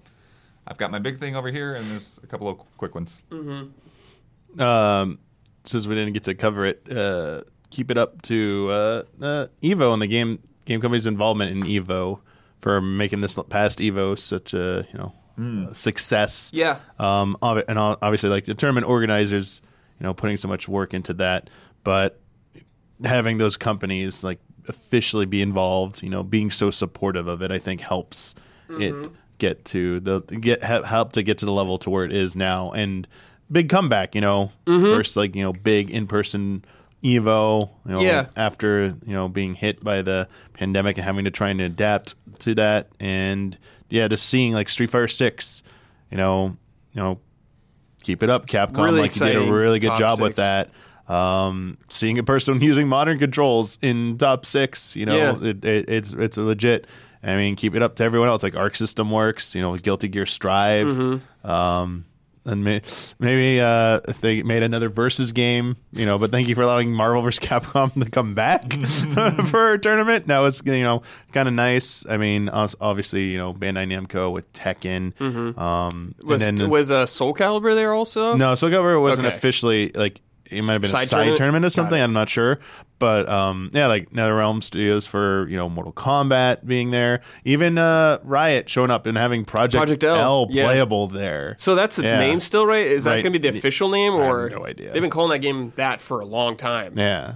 I mean, there you go. Like, I mean, and anyone else I'm forgetting company wise, like, you know, SNK yeah. showing off some stuff. They showed off Fa- uh, Fatal Fury. Yes, yes, Yeah. yes, yes. Um, and I forget what I'm forgetting one tournament already. Uh, King of Fighters. Yeah, yes, Oh, yeah, right, yeah, right. King of Fighters. yeah. That was it. Yeah, their tournament. So, yeah, I mean, good Mm-hmm. stuff. And uh, hopefully, you know, the next year's is just as big or bigger. Yeah. And uh, you're lost, Nintendo, for uh, pulling Smash out of there. Yeah. Do you think? Um, so we know Sony owns Evo. Do you think a lot of its success has been?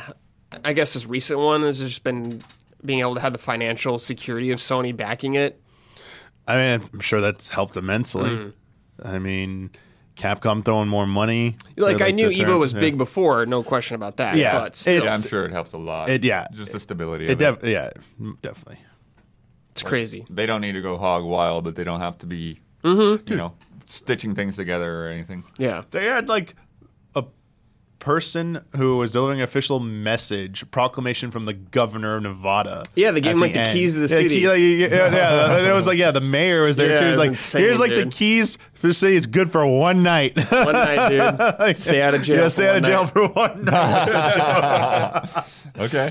Yeah, they like declared it like official Evo day, but which is funny because they announced like Evo's coming back to just moving to July next year. Yeah. it's like ah, Yeah, so it won't even be during uh, Oh, Evo yeah. Day. That is too yeah, funny. but keep it up, man. That Man. Evo is hype. Nintendo's got to get Smash back in there somehow. Come on, Nintendo. They got that Panda deal, so Oh yeah, with that tournament. So forgot about that. That's where Smash is. I mean, yeah, but didn't they have a whole big scandal about that all all that panda It's stuff? so much stuff that I like. I can't, I can't remember it re- all. I can't recall it. You know, it's like it's too. It's got a stink on it though, from what I recall. I could be totally wrong, but that's the impression I have on it.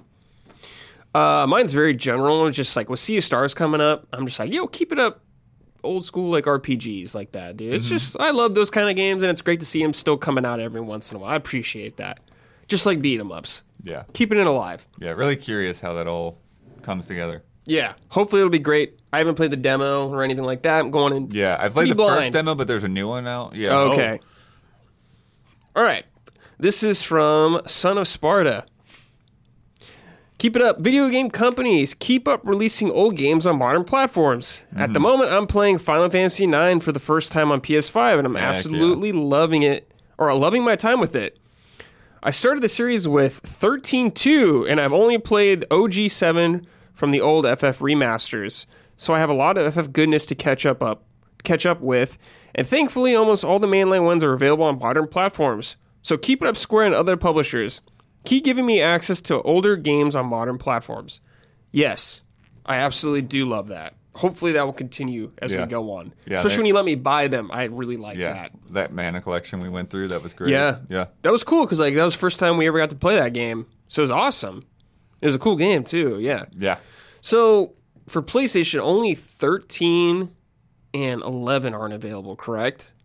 That I'm thinking off the Oh, top on of my head. PS4? To play. yeah, Yeah, I thirteen think didn't come so. forward, eleven didn't come forward. I don't ever expect 11, but it'd be great if 13 came out on that because you can play it on Xbox, which is nice, and PC obviously. But if you can play all pretty much every Final Uh, you Fantasy, mean on it'd be great. PS5? You mean or PS- Four or five. Well, 16's not playable. Oh, on sorry. PS4. Okay, then Yeah. yeah. you're right. Totally forgot about it. Yeah. So hopefully, get the 13 games on there eventually. Hopefully, you know, I got Yeah. some problems with those games, but I would like to have them on there. All right, time for some shout outs. We give shout outs every episode to some of our most generous patron supporters on the Platinum Producer tier. We thank you as always.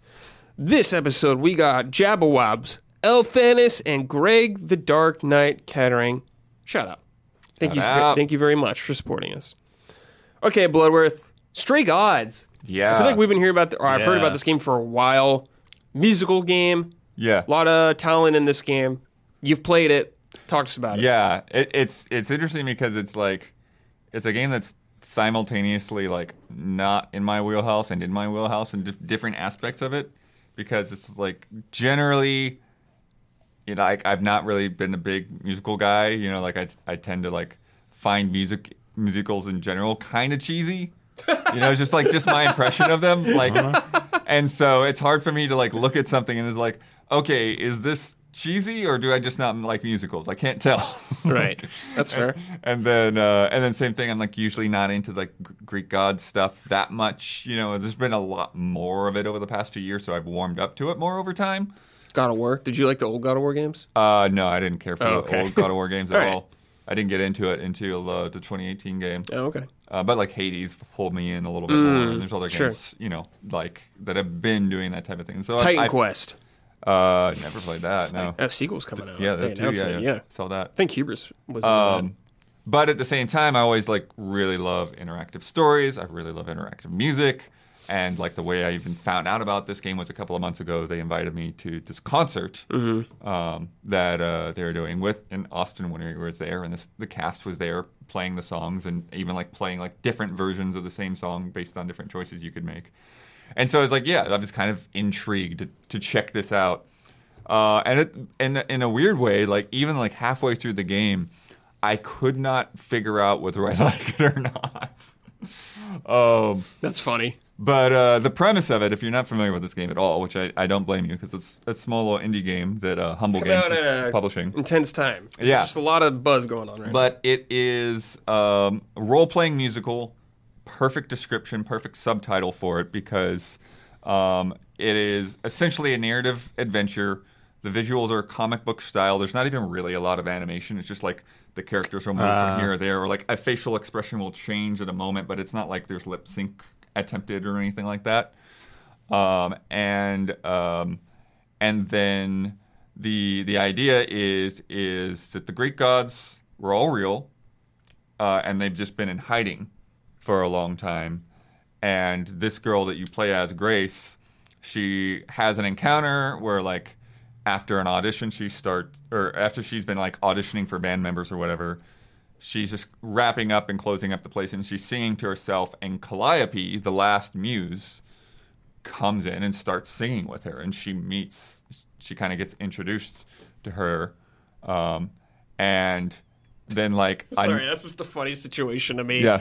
Just sing to yourself, and someone just starts coming in out of nowhere. Some Yeah, strangers and she's like, singing "Oh, are you you here for the audition?" Like, Yeah. the- what's interesting is like a lot of the things that you feel are kind of awkward, like they they do address. They do like, "Is this kind of weird that we're singing right now?" Like Yeah. stuff like that. Um, but um, but then the next night, all of a sudden, Calliope like shows up at Grace's apartment, and she's just like stabbed in the gut, and Oh! she's dying, and her eidolon, like her spirit, essentially passes from her into Grace, and so Grace essentially becomes the next muse. Whoa.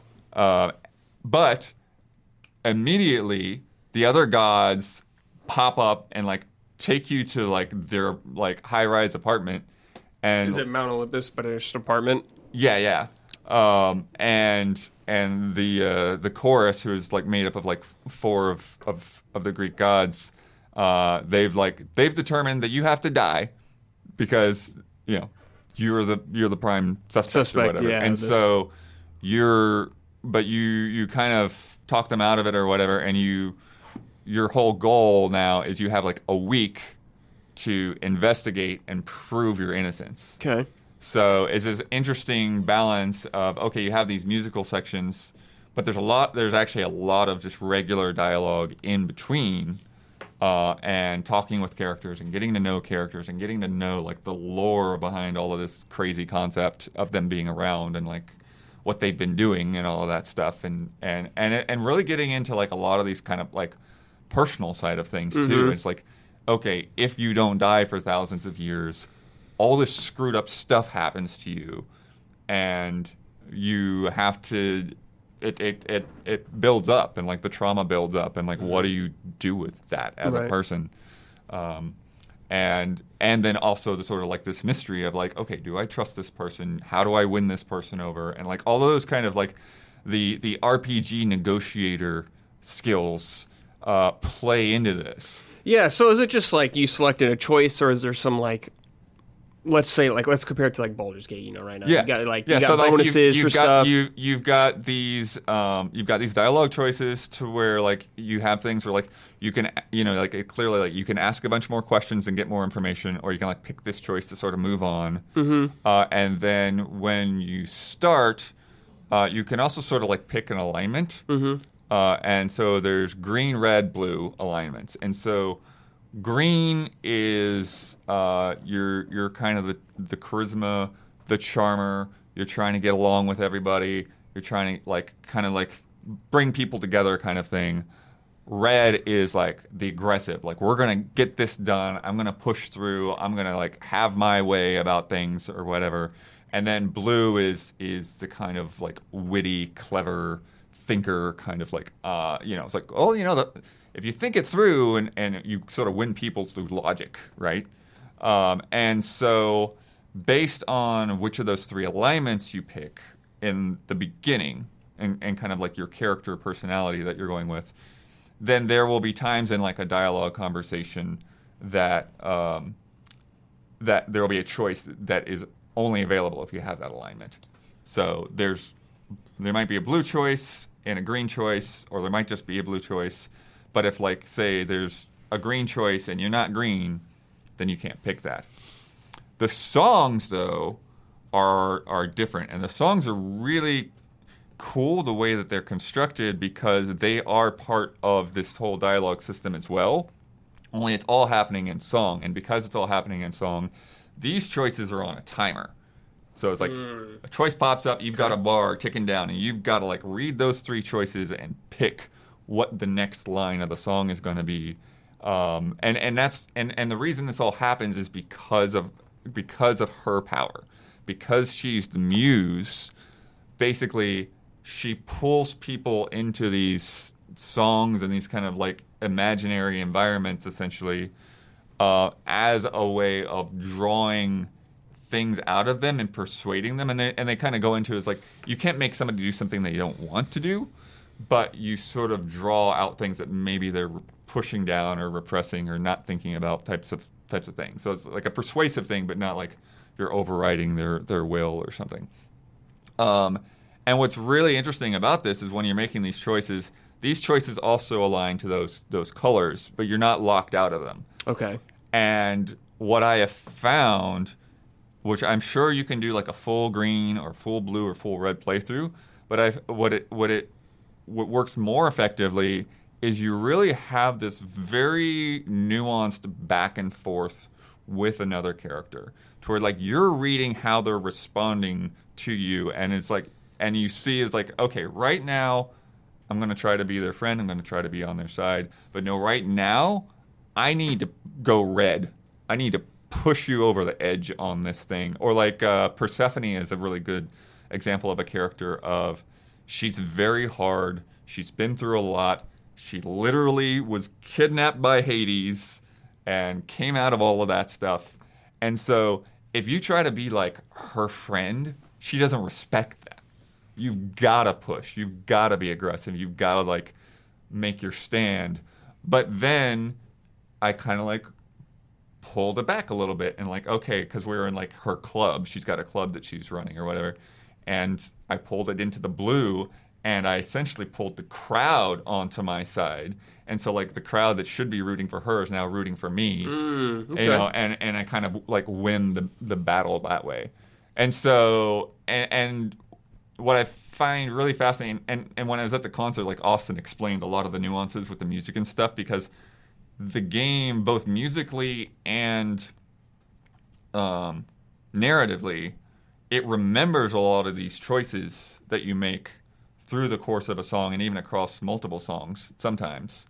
Uh, and and so it's not just like, oh, each section of the song is like these are the. pa-" It's like it actually kind of is pulling in things that you sang or said earlier into a later part. So it's like I don't know how many permutations. Like he talked like there's thousands of different ways that this could go, uh, and so it's really interesting uh, on that level. The songs themselves, I feel, can kind of get hit or miss in terms of like there are just times where the flow just doesn't feel like it's quite there.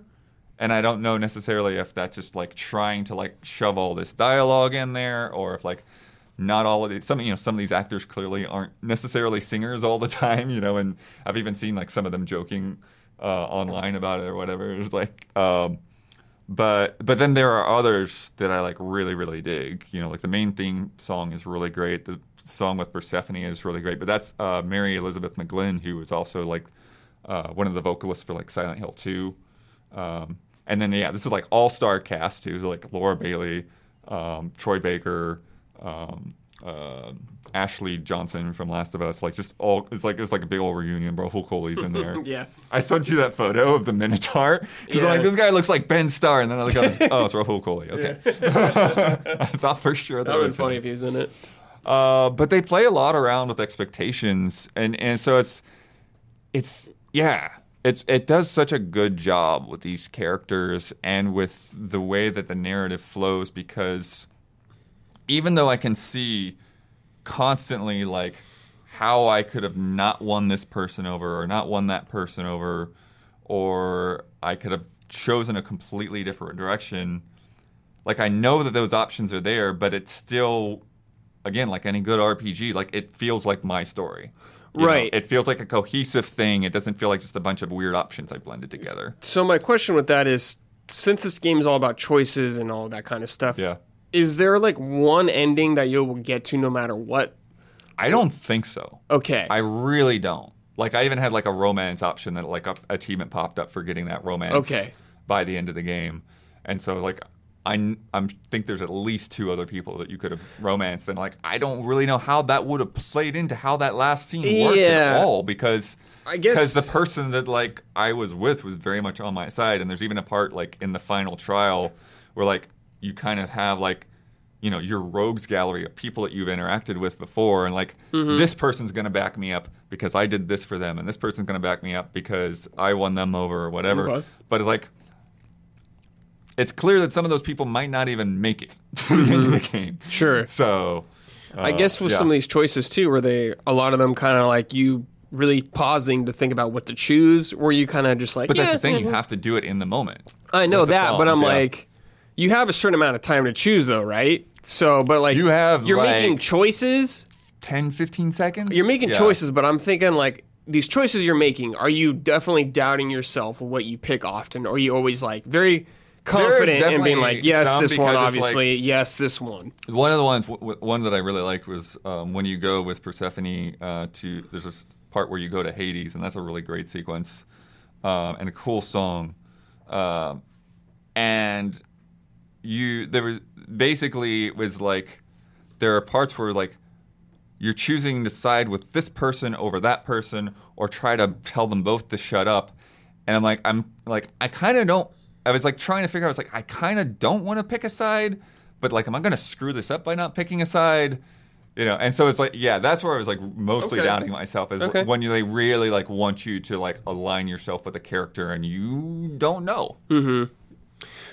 Um, so I guess you said your, I guess your biggest gripe with the game was just like the songs itself, kind of sometimes. sometimes there yeah sometimes there are parts where like yeah it just it sort of almost feels like sing talking or like the or like the words don't necessarily really fit into the music in a good flow kind of way or or just seems a little bit off in, a, in like a way that I can't entirely express uh, there will also be times with because those different alignments sound so differently when you co- sometimes when you jump between them it's like oh i really liked the way the song sounded but now i, I kind of went to something completely different and now we've gone from like a rock vibe to like a jazzy vibe. It's like oh i want to hear the rest of it. And I, i'm glad that's you know, i'm glad they put out the soundtracks um, for all of these different options too so you can just listen through them as like a single cohesive song.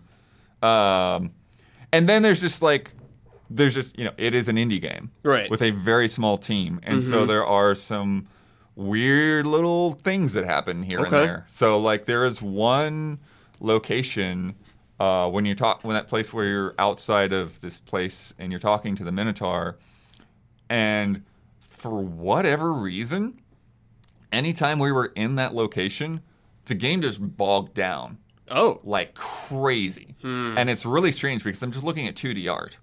But like when the like like fade ins and fade outs would happen, like it was really stuttery. It was really slow to respond to like where I was moving the controller. And This never happened during a song. It was only during like just regular dialog stuff.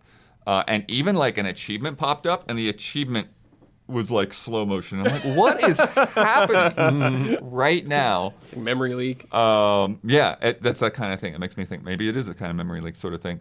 There is also uh, there are also times where I would see like character models sort of like start to like become transparent for a bit for no particular reason. Whoa. Uh, Okay. And uh, maybe the like most obvious weird thing that happened, and I can understand with a game like this that's got like a hundred different branches of scenes that stitch together in various ways. Um, but I had uh, a, a character had come with me to this location, and then afterwards I had a conversation with them outside in the alley, and the next scene was almost the exact same conversation, but in their home, their little home. place. So it was like two versions of the same scene, but for some reason, I got both versions back to back.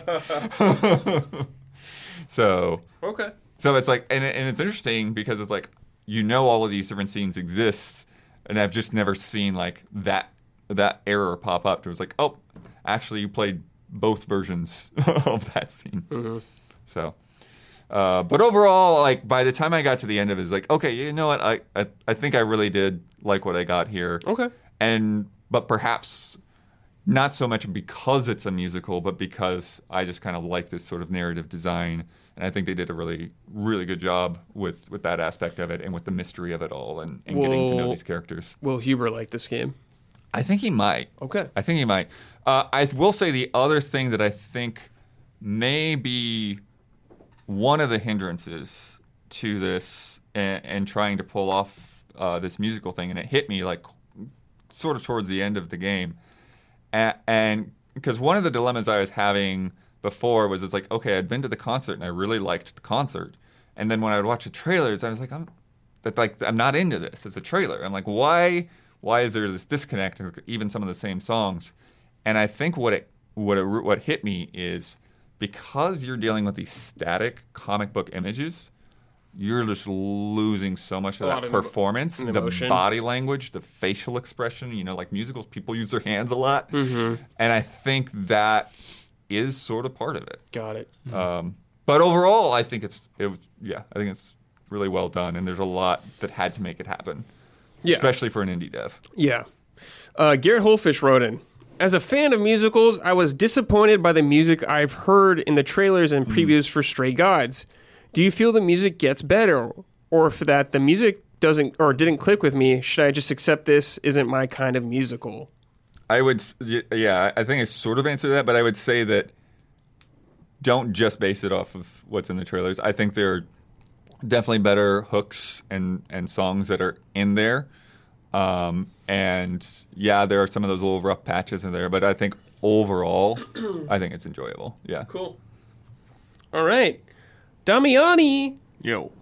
you've been playing The Legend Yes. of Zelda Oracle of Se- Zelda Oracle of Seasons. So Yes. I played Nice. I played a little bit of Ages recently. I did like two or three temples or dungeons like that. Okay. So talk to me about it. Yeah, uh, Nintendo dropped these recently on uh, Game Boy service for Nintendo Switch Online. Um, I don't trying to remember the last time I played either of these. It's been a while. Like I'm gonna say, like it might have been close to like ten years since I've touched these games. Um, but I haven't jumped into ages yet. I've only jumped into seasons. For some reason, I always picked seasons first to play through Yeah, that's them. in my head too. People whatever are, were saying to me that uh, Seasons is more like combat kind of focused, while, while or or Ages is more puzzle kind of focused. So maybe it's easier I know to hop puzzle. in that. I know Ages is definitely the harder of the two in terms of puzzles. Yeah, you can get stuck really easy in Ages. I will. Yeah, I need to replay just to, before I can like definitively say that. Um, I do remember at one point I thought that one of them was like there was an argument to me that one was canonically technically first before the other one, has something to do with the pirates, the skeleton pirates, and their ship sailing. Like they make a reference to it in seasons. They, they they they talk about that dialogue, so it makes me. At one point, I used to believe that ages had to actually come first, and then seasons was technically after. But I mean, they're meant to be played either way. Yeah. and they do have that like password system where you can unlock secrets, as they call them, which is like to connect the games together, uh, ultimately leading to a uh, a a bonus kind of like ending section that you can do if you do both of them linked together. But seasons um, game where. Uh, very much in the style of it's like Link's Awakening but evolved. Um, it visually Yeah. is like Link's Awakening with a little bit more, you know, uh, like visual flair going on. They do something more complex stuff visually. Uh, it's also technically like four maps in one because of the seasons. It changes. Uh, every single screen will change depending on what season it is, and obviously, have the four seasons. For example, like in spring, things will be like more there'll be more flowers um there'll be like you know or so, sorry summer is like a good one because like not only will be like things will be alive with like flowers but like vines will grow up walls so now you can Right. climb them. Whereas in winter some trees will like you know kind of like shrink up and shrivel and die and might create a path now that previously previously wasn't there. Obviously like lakes will be partially iced over. There'll be like snow patches. You have to use the shovel to dig up whereas fall will cover some holes with leaves like they had to take a lot into account. So it's deceptively more complex than link's awakening because you might not fully appreciate it first. So that's something i'm definitely picking up even more now that i'm like yeah there's a lot more going under on, on under the hood here than i previously gave it credit for in terms of that for Yeah, I, I think um, you know Majora's Mask is a good comparison to where it's like, oh yeah, this game like uses a lot of assets and stuff from the previous game, but the systems are entirely different. Yeah, Yeah. Um, definitely. Even like in terms of like menu interface, things are more complicated. You have multiple menu screens that you can cycle through. Like you got the ring system in this game. I forgot about that. Like you Yeah. praise the rings, and you can uh, equip one initially, and you can qu- equip up to. You can have three slotted. You can only equip one at a time, but like you can like it makes it easier. Um, little cumbersome by today's standards. Like the amount of like navigation and like Menus. hoops you have to jump through That's to what do like stuff Link's Awakening was like too. Yeah, Game Boy. this is this is amplified more than that. This is Mm-hmm. worse than OG Link's Awakening. So if they were ever to do a port or enhanced remaster of this, Remake. or whatever you want to call, um, that's something they could take into consideration. to streamlining a lot of that uh, would be nice. Um, but yeah, it's uh to talk about the actual game itself, um, yeah, it is definitely one of the harder Zeldas. I was like, oh, like combat wise, like, like yeah, the bosses, all of like the mini bosses, bosses, like they don't always do like the item you got in the dungeon is what you use against the boss. I was like, oh yeah, like you kind of have to like cycle through stuff, and not al- it doesn't always seem apparent contextually what you should do.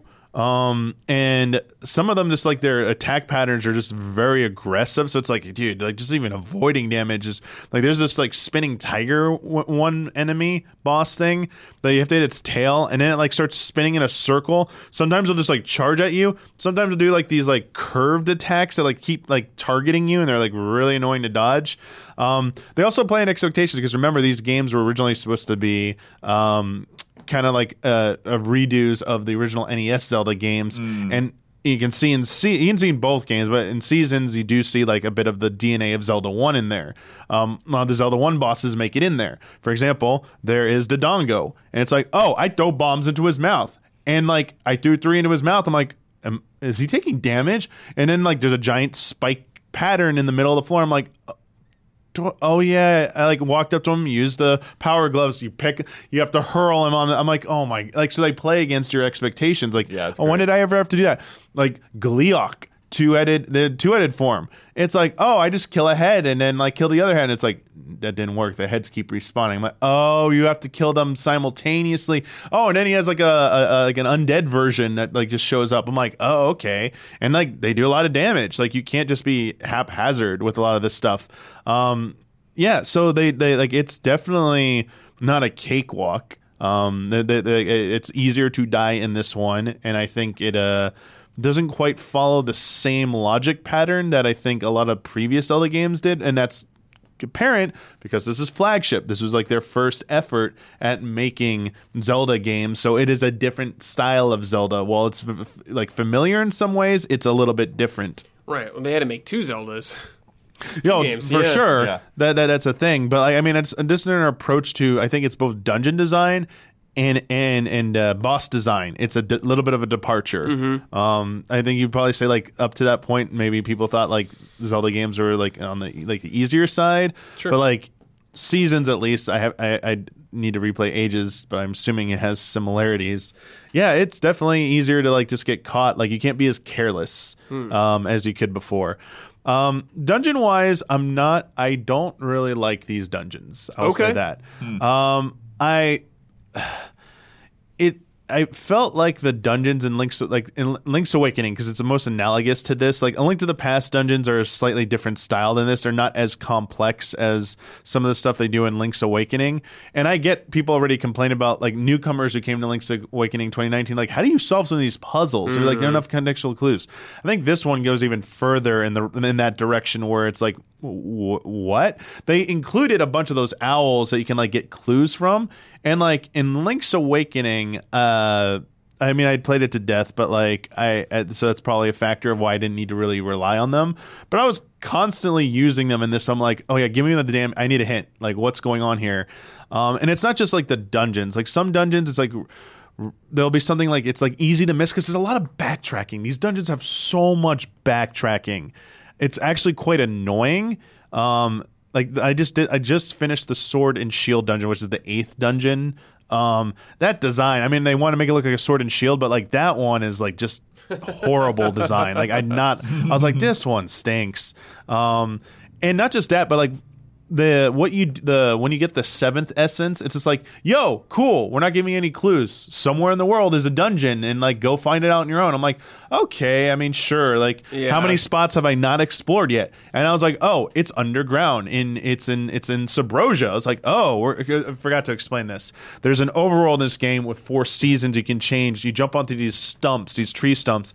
When you get the rod of seasons, uh, uh, you can power it up with the, pow- the, the the ability to change seasons, but only one at a time. So initially, you start with just one, and as you press through the game and you go back to the Temple of Seasons, you unlock new paths to get the remaining three essences. So that's how you work on the overworld. Then there are these portals to an underworld called Subrosia.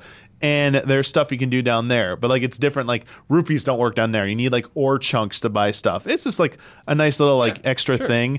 Um, cool, like nice to explore. Not that big, but yeah, that's where the eighth dungeon was, and I'm like, oh, there's a there's a there's a portal over there, and I was like, I in the overall, I'm I'm pretty sure I need to be here because these are the last three grayed out screens, but I can't get there.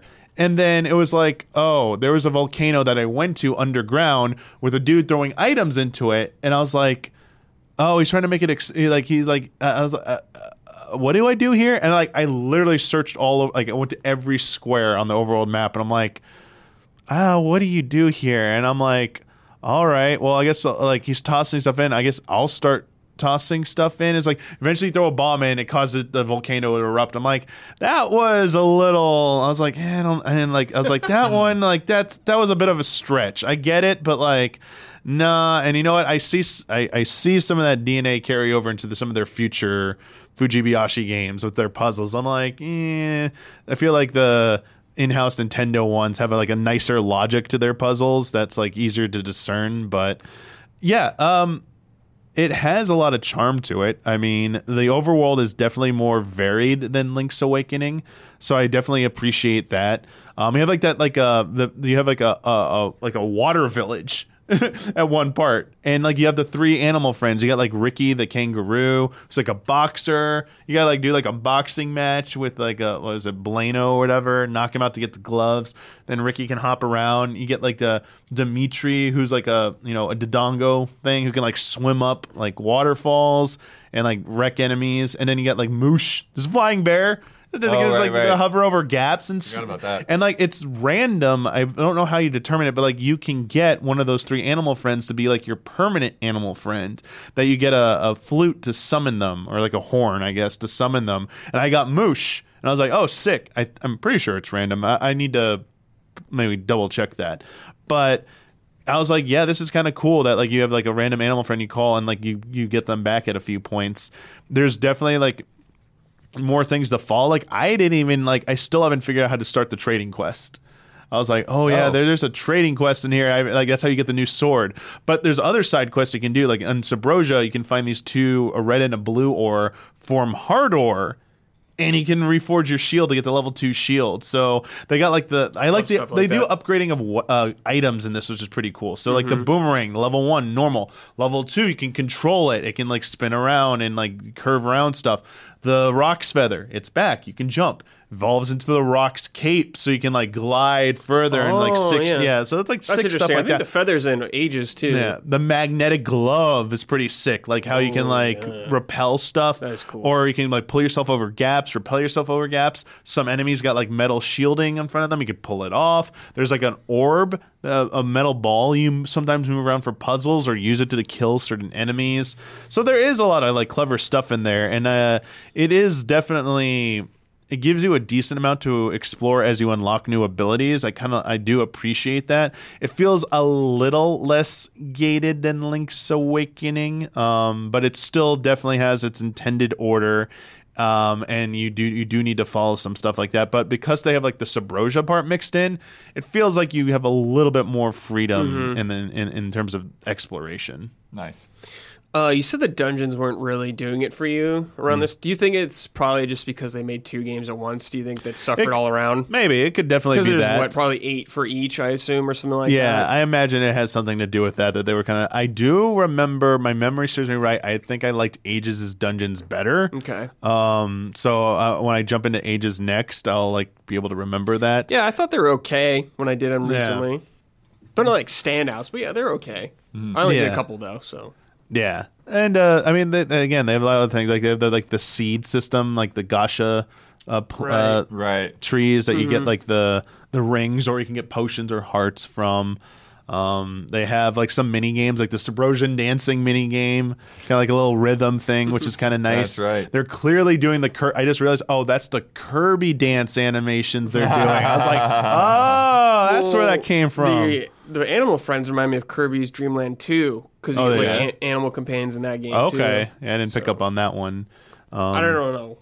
I don't know, but that's Yeah. just what it reminds me of. Lynels are still just as annoying in this one. Like I think this is the first one that they were doing, so I can see the history of like them making them menaces. You know, Mm-hmm. they're very menacing.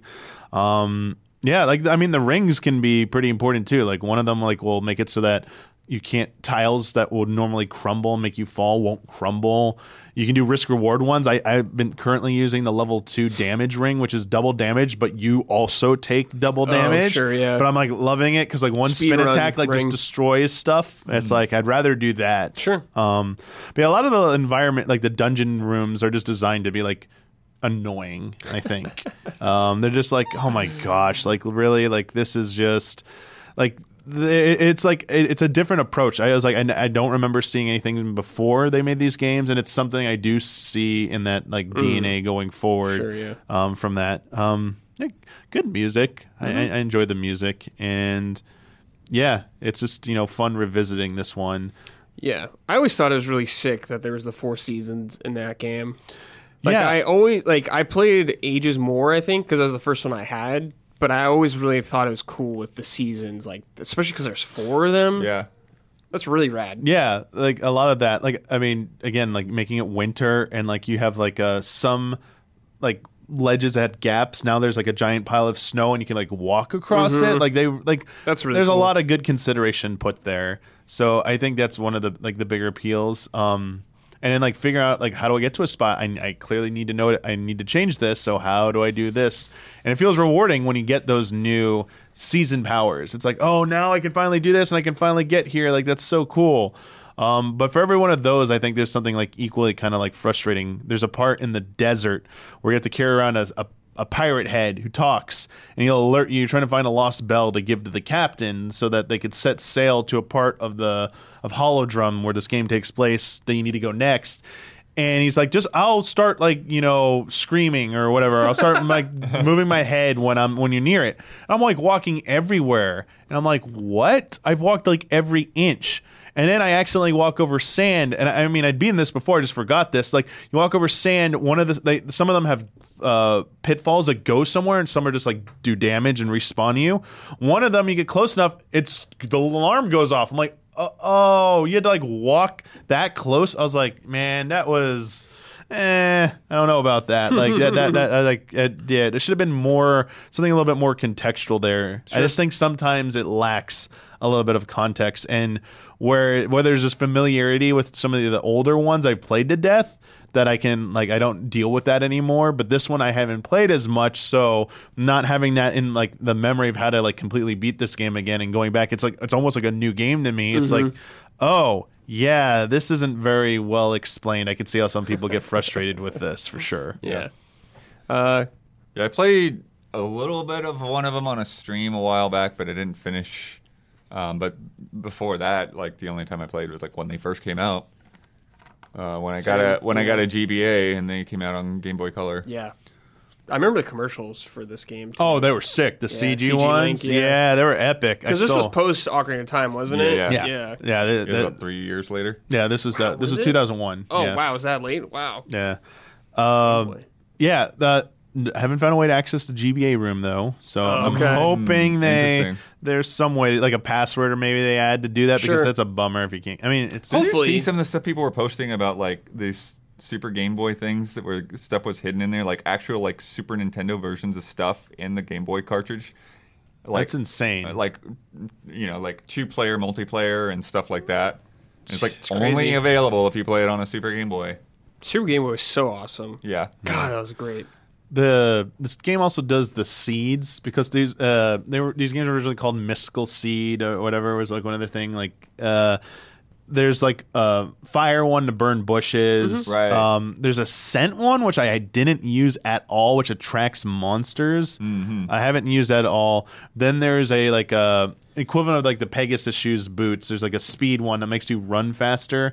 Um there's one that warps you so you use it, just whirlwind warps you in any tree that Right. y- gives you the seeds. You can warp to those that you've seen, and then the last one's a mystery seed, which on uh, the mystery owl statues will come to life and give you a tip. But there's other objects in the game that they will react to. Um, but yeah, it's yeah, it's just something I forgot about that they they added in there. They- I think they were throwing a lot into this game, and maybe I would say like maybe less would have been more in some parts. And I agree with you, Brad, that maybe because they had to develop two games simultaneously, there's a little bit Yeah, of uh, Some of the quality could some of yeah for some of it suffers. Like I think taking the best of both games and combining into one probably would have been a stronger thing. And honestly, that's I mean, Minish Cap was like their next like Yeah. yeah. Yeah. Oh, sorry, four swords, but Minish Cap was the next real like Yeah, yeah, yeah. mainline So, single player game. Capcom, were they the main developer on this game? So flagship, yeah, Flagship. Was, was there, and it was Yeah, just they're overseen. Capcom team, yeah. and Okay. then Zelda, the Zelda team just supervised. Okay, yeah, the cool. development. it's pretty interesting that like Capcom worked on a Zelda game. Yeah, it was part of that, like the, their partnership during that time. That and the GameCube, GameCube, era, yeah. of the, Yeah. the Capcom Five, Yeah. and stuff like that, and the precursor to Platinum Games, and Yeah. all that. The then they all were over there doing their stuff. Yeah, it would Like- be interesting to see a different team work on Zelda. Kind of, like a new one, I guess. Kind of like how they did with Yeah, this. well, I mean, I mean, technically, like Grezzo has Yeah, they like just filled remade one though. Yeah, you know what I mean? It would be nice to give them like, Like an, a brand new game. original mm-hmm. one Yeah. to try their hand at. But I mean, you're kind of are seeing that because like Fujibayashi. I mean, Skyward Sword was a game helmed by him. They try to do something different, but like Breath of the Wild and Tears of the Kingdom's unique direction is Mm-hmm. like traces back to this team starting on Oracle Sages, Oracle Ages, and Yeah. Oracle Seasons. But I'm talking like a completely different company though, like a modern day making a game, like a Zelda game. Yeah. Who do you want? Oh, who do I want? I mean, I think Yacht Club would have done a great one if it was 2D, especially. Oh, yeah. I think they did a really good one. Obviously, I would like to see what From Software does. I'm not saying I need Zelda to be dark or anything like that, but I would just like to see how they approach design wise of a Zelda game. Yeah. But uh, yeah, I mean, Zelda's been pretty great lately, so I can't really complain too much. But it was just an interesting, especially the with Zelda, because last time they did that was with the CDI games, and that was not very good. So, Yeah. but yeah, I guess it was that Capcom relationship they had a strong relationship at that time. Cool. Yeah, I definitely want to play through these both again. Oh, uh, yeah, go ahead. The not mainline ones, but uh, Hyrule Warriors. We forgot Oh, about yeah. it. Sorry, Oh, yeah. we're forgetting true. a few. Yeah, you're there right. definitely True. are spin-offs that have Spin off like yeah. different types of games. Yeah. Muso games. Yeah. Sure, yeah. Okay, the final game is Baldur's Gate 3. I've been playing some more of this now. Nice. There's a lot of stuff to play right now. I, I haven't had a lot of time to play other stuff as much as I wanted to, but I have been playing some of this every now and then. Like 20 something hours in now. Nice. So I spent a good amount of time in this game. I am still in Act 1. Yeah, that's the thing. I saw Huber was still in Act One too. It's like man, Act One's Act very One long. It's kind of insane how dense this game is and how much there is to it. You know, the start of the first act is you're outdoors, you're at that crash ship site, and you know you got a bunch of stuff in the surrounding area. But it's like I'm underground right now in the Underdark, and it's like I've been there for a long time. Yeah, and there's Yeah, a lot of stuff too. down there. Huber's struggling. Yeah, it's brutal, but it's been great. You know, like people have been talking about this game for a long time or recently, and like there's a lot of positive things saying it. I think it's really good. I think this is an excellent game. The only thing I'm curious about is down the line is like how will I feel about this game near the end? I'm really curious about. So far, it's been excellent, but you know this game is going to be like 100 hours probably like that. So I am curious to see how much it changes and how it holds me as I go through there. But anyways, so I am in the Underdark now. Yeah, I'll, I won't do any like main plot story spoilers or anything like that. But um, recently I've been I kind of stuck with the same party for a long time in the game. Then I was recently like, yeah, you know what? Let's swap some people in. Let's mess around. I was getting a little too comfortable with my party, I think. Yeah, And I was like, I got these other party members. I need to bring them in. So just I using a lot of the same skills over and over, kind of. kind of thing. And I was like, just getting really familiar with them. Like, I should try like a new party member to see a new class and how they interact with the party on the field. So I brought in, um, I set Astarion to the side who's like the the vampire rogue guy. I brought in Will, who's like a warlock. At first, I was like, I don't know about Will. We'll see how it goes. Warlock. I don't know about Warlock. I got this skill. So with Warlock, you do a lot of Eldritch Blasts. A lot of Eldritch Blast. I got this thing, the skill for Eldritch Blast, where it can like push people back when I do it. Nice. And I'm in the Underdark, so there's like a lot of cliffs. Ah, nice. And I forgot I had this. And I zapped the guy, just went poof, flying off a cliff. I was like, oh, I like totally forgot about it. and it was just so great. I loved it. And there's also, of course, the game has so many good just Environmental kills are just they're, They're so satisfying in this game, Blood, because you can do it to like anybody. Bosses, you can do it to. Yeah. I pushed like, I've pushed some hard guys. Like in a lot of games, they wouldn't let you do this kind of stuff. You know, like no, you got to kill him normally, kind of Right. thing. This, this game's just like, nah. If you can do it, you can do it. You can just push. this, you won't get their loot, but you can just push them off a cliff if you get lucky or something like that. And I just love that because like, I've definitely done that. I've knocked some dudes off cliffs before, and it felt really satisfying. Like, yeah, I'll miss out on whatever loot they had, but I got out of this scenario from doing that. Uh, but just um, exploring this Underdark, like just a whole bunch of new factions. There's like uh, Drow kind of stuff in there. There's like more dwarves going on. There's this really funny part. I got on a boat, and it just set me off. And I didn't know where I was going. I was like, all right, we're gonna go. This guy pulls up to me, dude, and he's like, "Where's so and so?" And I was pretty much trying to bluff my way, like I was friends with them. But there was just an option to push them. and I was like, oh boy. And I was like, okay, I'm going to try to push this guy off. You know, you get the dice roll. The dice rolls, so fun. I love the dice rolls in this game. You know, you, depending on your stats, you can have a better chance. You can have bonuses from players, but there is still like a slight chance. You know, you can mess something up. You can use points of inspiration that you can get by performing stuff in the game to get second chances. But like, she's like, I pushed this guy just off the boat, and it was awesome. He's like a like a bigger, stronger enemy, and I just laughed because it just worked. it's like God, I love this kind of stuff in this game. But yeah, the game's been delightful. I've been having a lot of fun. I think the cast of characters you're with are really strong so far. I brought this up before, but uh, just talking with the characters and how well the presentation of that is, and like the voice acting and the character animations are really strong. And of course, all the freedom and combat you can do, like you can really do a lot of stuff and approach situations. You have a lot of freedom to do that. I think that could be overwhelming for a lot of people, for sure, especially because this game's turn based and like you know, figuring out movement. That's maybe not something a lot of people have done because this game has gotten a lot of people into this game. And I wonder how many people this is their first CRPG because Divinity 2 was my first one. So it definitely, when I played Divinity 2, it took me some learning curves for sure. And being familiar with D&D has helped me with this game somewhat too, where I'm like, yeah, I get this, but it seems like people have figured it out. But um, yeah, it's just been a delightful time. I'm just having so much fun going through here, hanging out at my party, making choices, seeing what I don't know what the right choice is all the time, so that's great. Yeah. I just love that. You just don't know. I will say there's this encounter. This lady, this female dwarf's like, "Yo, find my husband. He's out there. He's lost. He's kind of dumb." And I found him, and he was like stuck in a. He was in a, a very dangerous area. Where there's like explosive stuff around him. He's like, "Help me out. Give me my pack." So I got his backpack, but if I tried to get to him, like walk to him, stuff around him would blow up. But there was ledges around the side that I could jump around. I went around those sides. All right, I was like, okay, I gotta get this guy's backpack to him. And I was like, oh yeah, you can throw stuff. So I threw his pack. I threw it at him. I was like, oh, he'll probably catch it. No, he did not catch it. In fact, the backpack hit him and he died. and I was like, oh no. I was like, I killed this guy. Oh no. Whoops.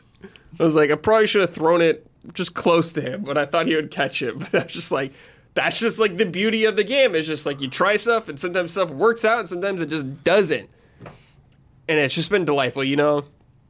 I just, some things work, some things don't. And I'm totally cool with that. And I just kind of find out how it goes. And I've been impressed just how well situations continue to go no matter what outcome I have, you know? Sometimes I think like I worry about stuff. I really worry about like, oh man, I hope I don't miss out on like some sick quest line because I did something dumb. But the game has always presented something interesting to me throughout the whole time. So it's been really fascinating and super impressive how much freedom and how much outcome or how many outcomes there are. I'm curious to see how things will progress as I go through the game. I have no idea how many acts there are. I know there's at least three. Like I haven't even been to Baldur's Gate yet. Right. Like I can't wait to get there, go there because you hear about it throughout the game and like people from there and stuff like that. So yeah, I'm really looking forward to getting through this game and playing more of it. It's gonna take a while, Yeah. but you know, it's been a great time, and I I recommend people checking it out for sure. Maybe not just buying it right away if you're if you never played the game. Check out a stream or something like that. See if it seems interesting to you. Yeah, yeah. But I think it's an excellent And video game. Huber's going to be going for a while. Yeah, was so- going to go in for a while, but yes, I do think it's an excellent, excellent video game, and it's great to see it get so much praise right now. It's been nice. For sure. I know there's been some controversy around the game. Of course, there's Dominant, al- whenever there's something big, there's always going to be controversy. But Yeah. cool game, really awesome. All right, it is time for some emails. Once again, if you want to send in questions, head on over to Patreon.com/slash Easy Ally. Support us over there. We would greatly appreciate it. Also, I forgot to say this. If you listen to us on a podcast app or anything like that, please leave us a nice review if you enjoy the show. That does help us out a lot. It helps us get spread out to more people want to spread that syndrome through the world, like Wesker. All right, this first question is from TJ Price. Greetings, allies. I had an idea regarding the Activision slash Blizzard deal and wanted to see what you guys thought of it. Okay. What if they let the Call of Duty devs take a swing at Halo? Maybe keep 343 on hand as a support team instead of calling the shots. I think either Treyarch or Infinity Ward would do a much better job than what we've gotten recently. Love and respect. So this has been a big topic about just Right. a lot of their IPs in general because like, you know, Activision Blizzard is a humongous company with Right. so like I don't like how many Call of Duty teams are there? Like four or five and like got all Raven, the you other got people that Sledgehammer, you got Beenox, you got every, everybody Yeah. got ever Infinity made Ward. a game for Activision you got making Call of so many now. people on this game Yeah. and um you know you got people like um who did I, I just cannot remember their name um off the top of my head no um who worked on who did the tony hawk remasters Vicarious Vision. Oh, yeah, they're, they're, they're on Diablo stuff. now. now they are but Yeah. i'm saying like you have all those teams because they did diablo remaster uh, resurrected too which was great by the way so you got like all these teams who have been kind of sucked into the the blizzard ips or like the activision ips and i think this idea of giving other teams a shot at like halo would be super interesting to me but i wonder about if any of that will actually happen because call of duty is a machine and i cannot see the machine of call of duty stopping anytime soon Yeah, that's the thing. It's like, I, where are they getting these resources to put onto Halo when they like it's taking everything they have now to keep Call of Duty going at what it, its current rate? Yeah. They'd have to like, There have been rumors off and on about them slowing down and not doing yearly releases on like, you know, like Warzone will keep going. But the you know the Call of typic- Duty? the typical Call That of is Duties the rumor, might- but it has yeah. not happened yet. Right. yeah, And it's so much money to be left on the table to Right, not do right. that. But um, I think it'd be really sick to see Call of Duty to make a Halo game. Like three four three obviously has been doing Halo for a long time. Uh, maybe have them as support team on something else. Like Right. I'm not saying like I don't want I I don't want three four three not to do anything, but I'm just curious. See, they did three Halo games essentially at this point, so it'd be great to see another studio do something else, or like, of course, Raven, who made great games like that. But I don't know if a lot of these companies are going to get that chance to just be like. I don't know necessarily know if the Call of Duty shackles are going to be broken free for them necessarily.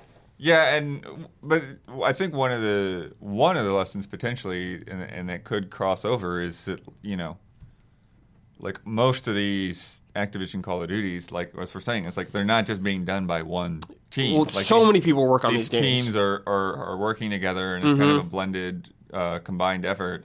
And so i think that's the sort of thing that really it, it can benefit halo. It's like okay 343 still has the like they've got a really strong foundation right now with halo infinite with the gunplay with the classic halo modes and like with the stuff that they've done with forge like that stuff is solid it's like the places where they've kind of still are, are struggling with are the campaign, which is an interesting f- factor because it's like Call of Duty's got some strong campaigns, Mm-hmm. but they're not like a Halo campaign. No. and they're not really what you want out of a Halo, Halo campaign, especially if like Infinite is sort of like the direction that they're going. It's like a Call of Duty game's never been like that, so Mm-hmm. it's a little weird. Um, but again, like something like Raven or somebody that's had more experience before Call of Duty might be able to bring another take to that. Mm-hmm. Um, but then the the biggest thing that you know uh, Halo could probably learn from the Call of Duty guys is is just how to keep that games as a service thing satisfying. Because I feel like that's that's where they've gotten the most flack from people. Yeah, is that like definitely. yeah, your battle pass sucks Yeah, this game is great to play for a week, but I don't want to like keep playing it Mm-hmm. yeah. over and over and over again. So Yeah, I mean, even if one of these other studios made, if like, let's say they didn't want to make a new Halo yet, they just made like a like a single player thing for Halo because it doesn't.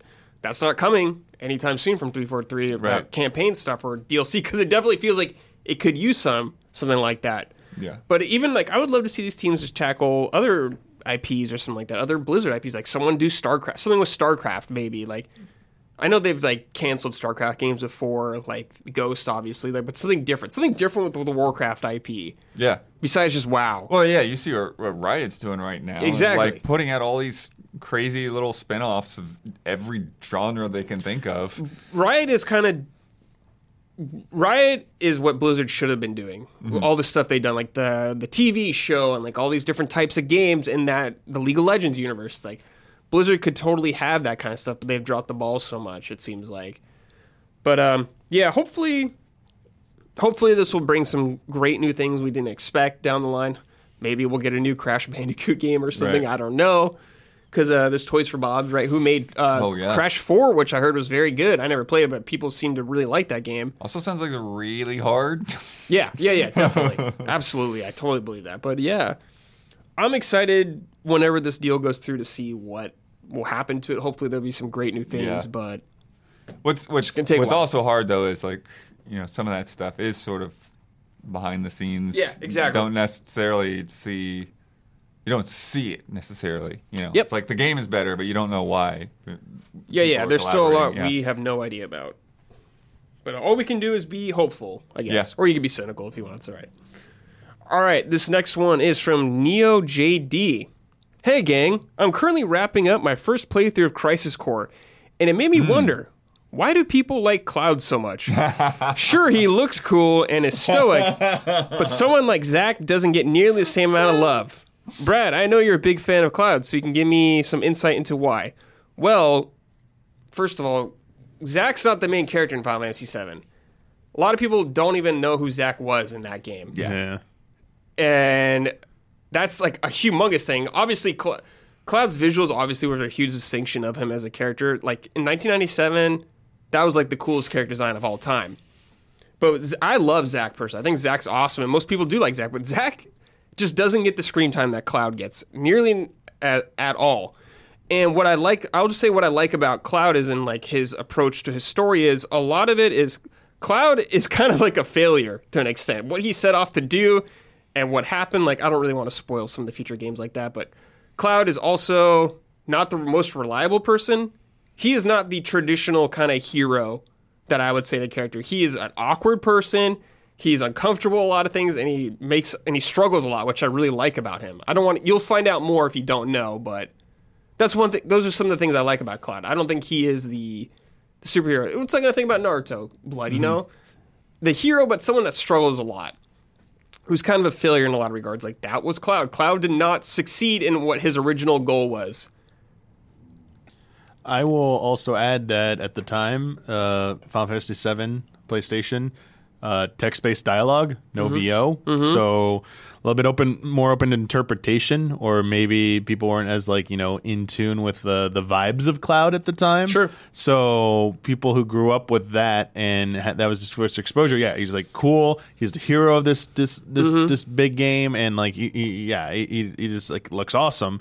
And it wasn't until probably around like Advent Children, it's like, oh wait, he's kind of like like this. I, I don't, I don't know how Yeah. many people caught on. The first time I Yeah. like heard Cloud's voice was Kingdom Hearts, I think. Yeah, like Kingdom Hearts, and then and then like Advent Children. Yeah. It's like, wow, he's like you always go like, yeah, he's just like emo and stuff, and it's like, Yeah. well, I mean, Well, he's different in Advent Children. Yeah. for for sure. Yeah, so people are like, wait, and that imagery kind of like you know propagated a little bit more. But if Mm-hmm. you go back to like the original one, he's like doing sick poses, like when he Mm-hmm. like arrives to like you know the Avalanche members when they're like, oh, did we leave Cloud behind? Comes in here spinning his sword, Yeah. like the parade showing him like you know this is the victory pose is like, dude, Cloud's so everyone's like looks up to Cloud even if he was Yeah. like that, And it's like yeah. a lot of that is kind of explained in the original game of why he's kind of like that, but Mm-hmm. I don't really want to spoil it for you if you don't know. But there is a reason behind a lot of the, the way he acts, and I that makes me like his character a lot more. Is like why he is the way he is.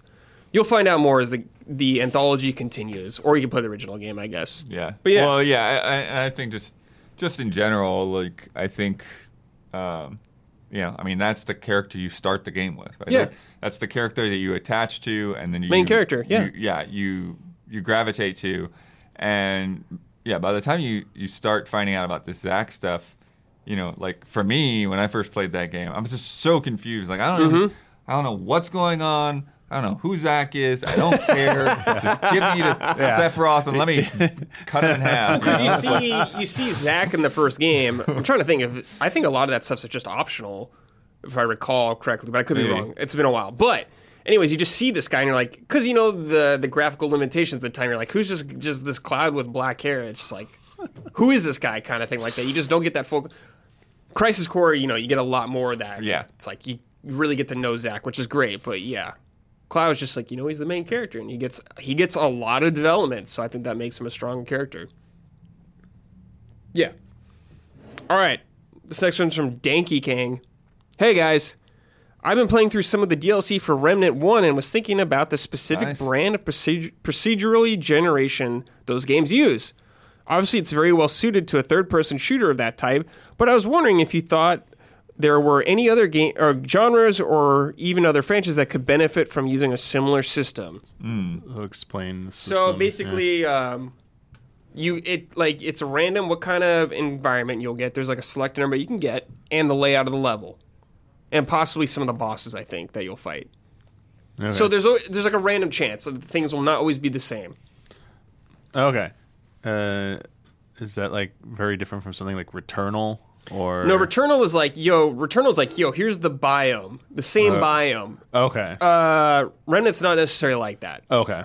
Like you, if you do like World One, Stage One, or whatever, it could be a different biome Gotcha. for a different person.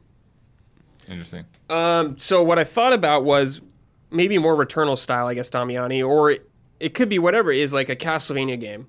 You go into the castle, and what part of the castle you get will be random, like a like a like a Metroidvania. Like the castle layout will be just random, and so will like what sections. Like there's the the garden area or there's the lab area, but it's random which one you get, and the layout of it is kind of random. They could do something like that. I also think about like Mega Man or something like that in that Yeah, sense. right. Like, yo, you're in Wily's castle, and what parts of the castle you go through or get will be random. They could do something like that. Yeah, I feel like yeah, I feel like Mega Man's a better example. I feel like something like Castlevania would be really hard to do random because I think so much of that is the the joy of seeing how the level design all connects, and it takes a lot of intentionality to pull that off. Uh, I'm sure you know people have done it, but um, but Mega Man, I think, yeah, I think work, it works better because it kind of like what you were saying with Double Dragon. It's like there's just this cool element of it's like, okay, well, I don't, I don't know which power I'm going to get first, and so like my tools in this level might be different every time that I, I, I go into this. What do you think, Damian? Do you got any examples you could think of?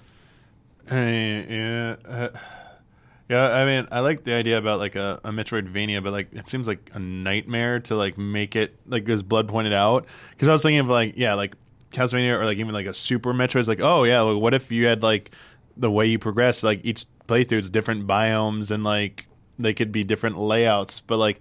How many permutation can you do before it becomes like it can't connect or it feels like too gen- not generic but like doesn't Well, feel unique? what if they there was like, Yeah. okay, so you go to stage one. There's like three possible biomes you could get like that. Think of it like that, maybe. Yeah, I, I think that'd be more doable. Like the more complex you get, Because I think Remnant's kind of like that in two, Yeah. from what I recall. There was like a couple different things you could get at the first Right. world or whatever. Yeah, I mean, it'd be cool. Like, yeah, it's like Samus approaching a planet, and like, oh, Yeah, ship's exactly. crashing. You got to pick us, and like, you don't. It just the story's like, oh, uh, computer, just pick a spot. I'm not fast enough, and like. Each time you start a game, it like crash lands at a different spot on the planet. It's like that's your new starting point, Mm-hmm. and it's like so you're gonna get like maybe crashed in like the snow area first, or maybe Mm-hmm. you crashed in like the the lava area first, you know, and just get some variation there. Mm-hmm. Um, but also like as you proceed, it'd be like nice that like oh well you won't approach this biome till later would be kind of cool. I guess for Castlevania like they could do something like that too. Blood, it's just like maybe it'd be sick if like oh you arrive somehow at the top of Dracula's castle and like but he's not at the top he's in the basement so you got to work your way down this time or maybe you arrive at like uh the castle has like another part of it that goes across a bridge and so it's like it's a two part castle so you start over on the east wing instead of the west wing or something Yeah, like that. Yeah, it doesn't have to be Metroidvania structure necessarily. It could be like the old ones. It's just like you get this level now. Yeah. There's like three combinations of that level or something like that, I guess. And it'd be fun, yeah. You said with like what power up you get first, like, well, this area will you'll be granted this, so like now you got to try and play with like this style, and like just the challenge of having to like master the different you know unique items or move sets, and you know keeping it not too complex. Yeah, you know what I was I was thinking Hmm. like uh, like a Contra or a Metal Slug. Oh, yeah. Yeah. Oh yeah, Yeah. I would love just a new one of those games in general. Right. That'd be great.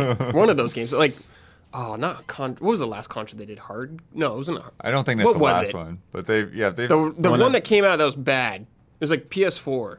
I forgot what it was called. Yeah, I don't remember specifically. No. Just make a 2D one again. All right.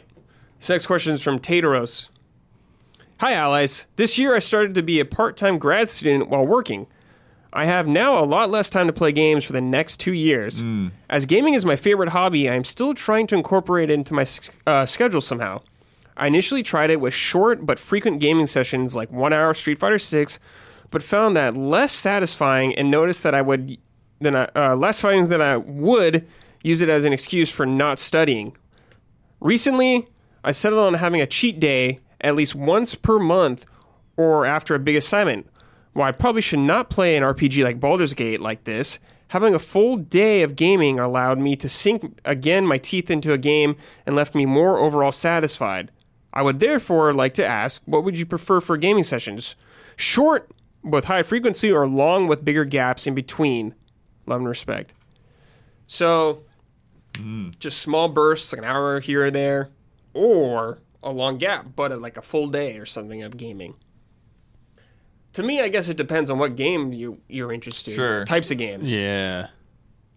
Like they brought up Street Fighter Six, so I think it's a great example of you know just a couple matches maybe here and there. That, I think that works really well for that game. Yeah, definitely depends on the game. I do find more and more that uh, yeah, I'm I'm doing like the playing a game for a short amount of time, but more frequently than you know playing along like like outside of like games I'm reviewing. I will just play a game for like an hour or maybe even less than an hour uh, once like a day. And like keep coming back to it and just doing it like that, that's literally what I've been doing with Oracle of Seasons. Like maybe uh, any a variation of anywhere to roughly around an hour per session and like once a day. Maybe twice a day one day here or there. But generally it's like i'm not just like going through it. And been doing it like same with like i mean started doing pikmin like longer sessions but now it's like yeah i'll play for like an hour and then like move, like go do something else so that's I don't know. I guess I would probably prefer, prefer that unless like it was like a new. I don't know. Like, uh, yeah, it's, there's got to be a certain type of game. Like, I, I imagine, like, I guess I have the luxury. Like, if I do want to play it more, I just play it more. So, yeah. I, yeah, like we said, it depends on the types of games. For me, for the types of games I usually like to play, I think long gaps but a longer session would be better. So like I get to play, you know, eight hours of Yeah, Baldur's really Gate or in. something like that. Because you know, play like an, an hour of Baldur's Gate every now and then. It's just like okay, Yeah. Yeah, if you like, if you're in something where you're like, oh, okay, well, my whole time today was I just yeah, kind of s- reorganized my inventory Exactly. and talked to some people in town, and I didn't really get Yeah. to get any good fights, and yeah, Yeah, but it's like, hey, if I just want to play Fortnite or whatever, something like that, it's great. throw in a couple. Yeah, it just depends Yeah. on the types of games on the docket, I guess. Just hate the the long gaps between. Yeah, those. yeah, that's definitely. the- that's the the tr- thing. trouble too, yeah. Like they, I f- I forgot what they said. The next, I mean, whatever their gap the longest would be. Yeah, if I were in their situation, I would like never play any long games and like find something that was like a casual game that like like a Fortnite or something and like just play that one hour every now and then just for like f- like fun. Street Fighter might be like a little bit more. I mean, it can be casual too, Mm-hmm. but some people might be like, ah, it's. It, they might think it's a little bit more competitive and want to like get better at it. Whereas Fortnite, I really think you just goof around and have a good time in that, and it's fun. Yeah, because they said they prefer a cheat day once a month. Yeah, so that's yeah.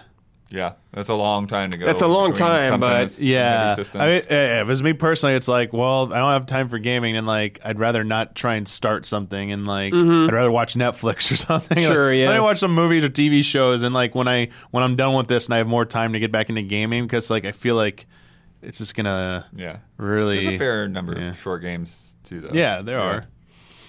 Yeah, I Rush. yeah, gotta that's a get to shorter that. game. Yeah. Yeah. You could probably beat that in a day if you really wanted to, for sure. But uh, yeah, I'm glad you found something that works for you. Good luck in school. All right, last question is from Brandon K. Gann. Hello, everyone. With the unexpected but still welcome surprise shadow drop of Quake 2 Remastered, Oh yeah, I hope I can find the time to squeeze in my first playthrough of this classic before next month. But with this out of nowhere release now taking the top spot of my backlog, I am curious to know if there are any classic games you adore where that you adore where if remaster versions came out without any hint without any, any hint it was available about to be available no matter how unlikely you would be to drop everything to give it a go. Thanks for taking my submission if you do and stay easy fellow allies. So I guess just a remaster that comes out of nowhere and we're like, okay, I have to play this right now. I mean, Anything it happened to me pushed this aside? year. Metroid Prime. Yeah, you're just like, okay. I, yeah. I didn't even expect to play through that whole thing, but I, I just it, did. it happened. Yeah, It just did. yeah. What about you, dumb man? Trying to think of an oddball pick because, like, obviously, yeah, any like any of the classic Nintendo or Mm-hmm. whatever things, like, sure, like they drops that out of nowhere. Another one of those is like maybe not Metroid Prime Two when it stopped, but like, yeah, any of those other ones, like, uh, they like did like remake, like did a remaster of like A Link to the Past or you know, Yeah. Oracles drops out of nowhere like a remaster. Like now, I switch I play like yeah, I dr- like jump into that immediately. You know, Chrono Trigger. Yeah, like, Chrono Trigger definitely I mean, one. we had Super Mario RPG, but that was announced, so that wasn't Right. out of nowhere. But if that had been like just dropped, it'd be like goodbye everything. I'm playing that. Yeah. I'd really like. I think if they just did like, hey, sh- uh, Tenchu collection, one, two, three, boom, boom, boom. I'd be like, okay, I'm playing at least one of those right now, all the way through. Infamous too. Infamous Two, blood. I'm, Yeah, that's one that would I'm probably surprised jump get me and jump not back in. surprised Yeah. that those are out at the same time. It's like I mean, great. Uh, Infamous games are really good, especially two. Two is awesome. Where's those Resistance games also, dude? Dude, yeah. They did a, a remaster of Shadows of the Empire. Oh yeah, hmm. Since I know they've re released it, but like it'd be cool to see that game get like updated mm-hmm. and enhanced and stuff. Dash Because I think Rendar. it's yeah, That's that game would t- take a full reimagining. yep. yeah. You can't. You there's there's there's a there's a lot to be desired there for a modern audience. Yep. yeah, that's true. yeah, when we tried to replay it like true. years ago, it was like, oh no, it Yeah. needs, they need to update this, please. yeah, cool game.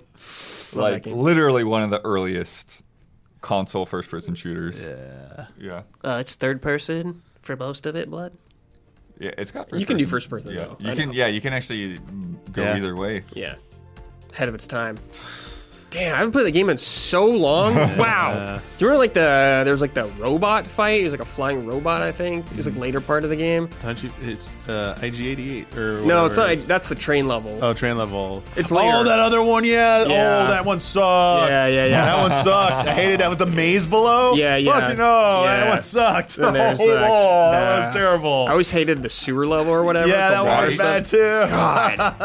But uh. Hoth Base was super. Yeah, cool. that is like that was uh, awesome. Speeder bike, Hoth Hoth base. Yeah. It's like the last fight was still cool, like flying Yeah, your the ship. final. Yeah, yeah, that was awesome, was dude. Dang, There's like dude. mixed in there good stuff and a lot of bad stuff. yeah.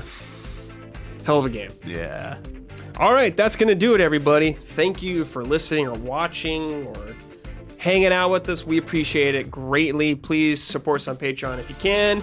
Cannot, it's all good. We're just happy to have you here as a listener. So uh, thank you very much once again, and we will see you next episode. Take care, everybody. Goodbye.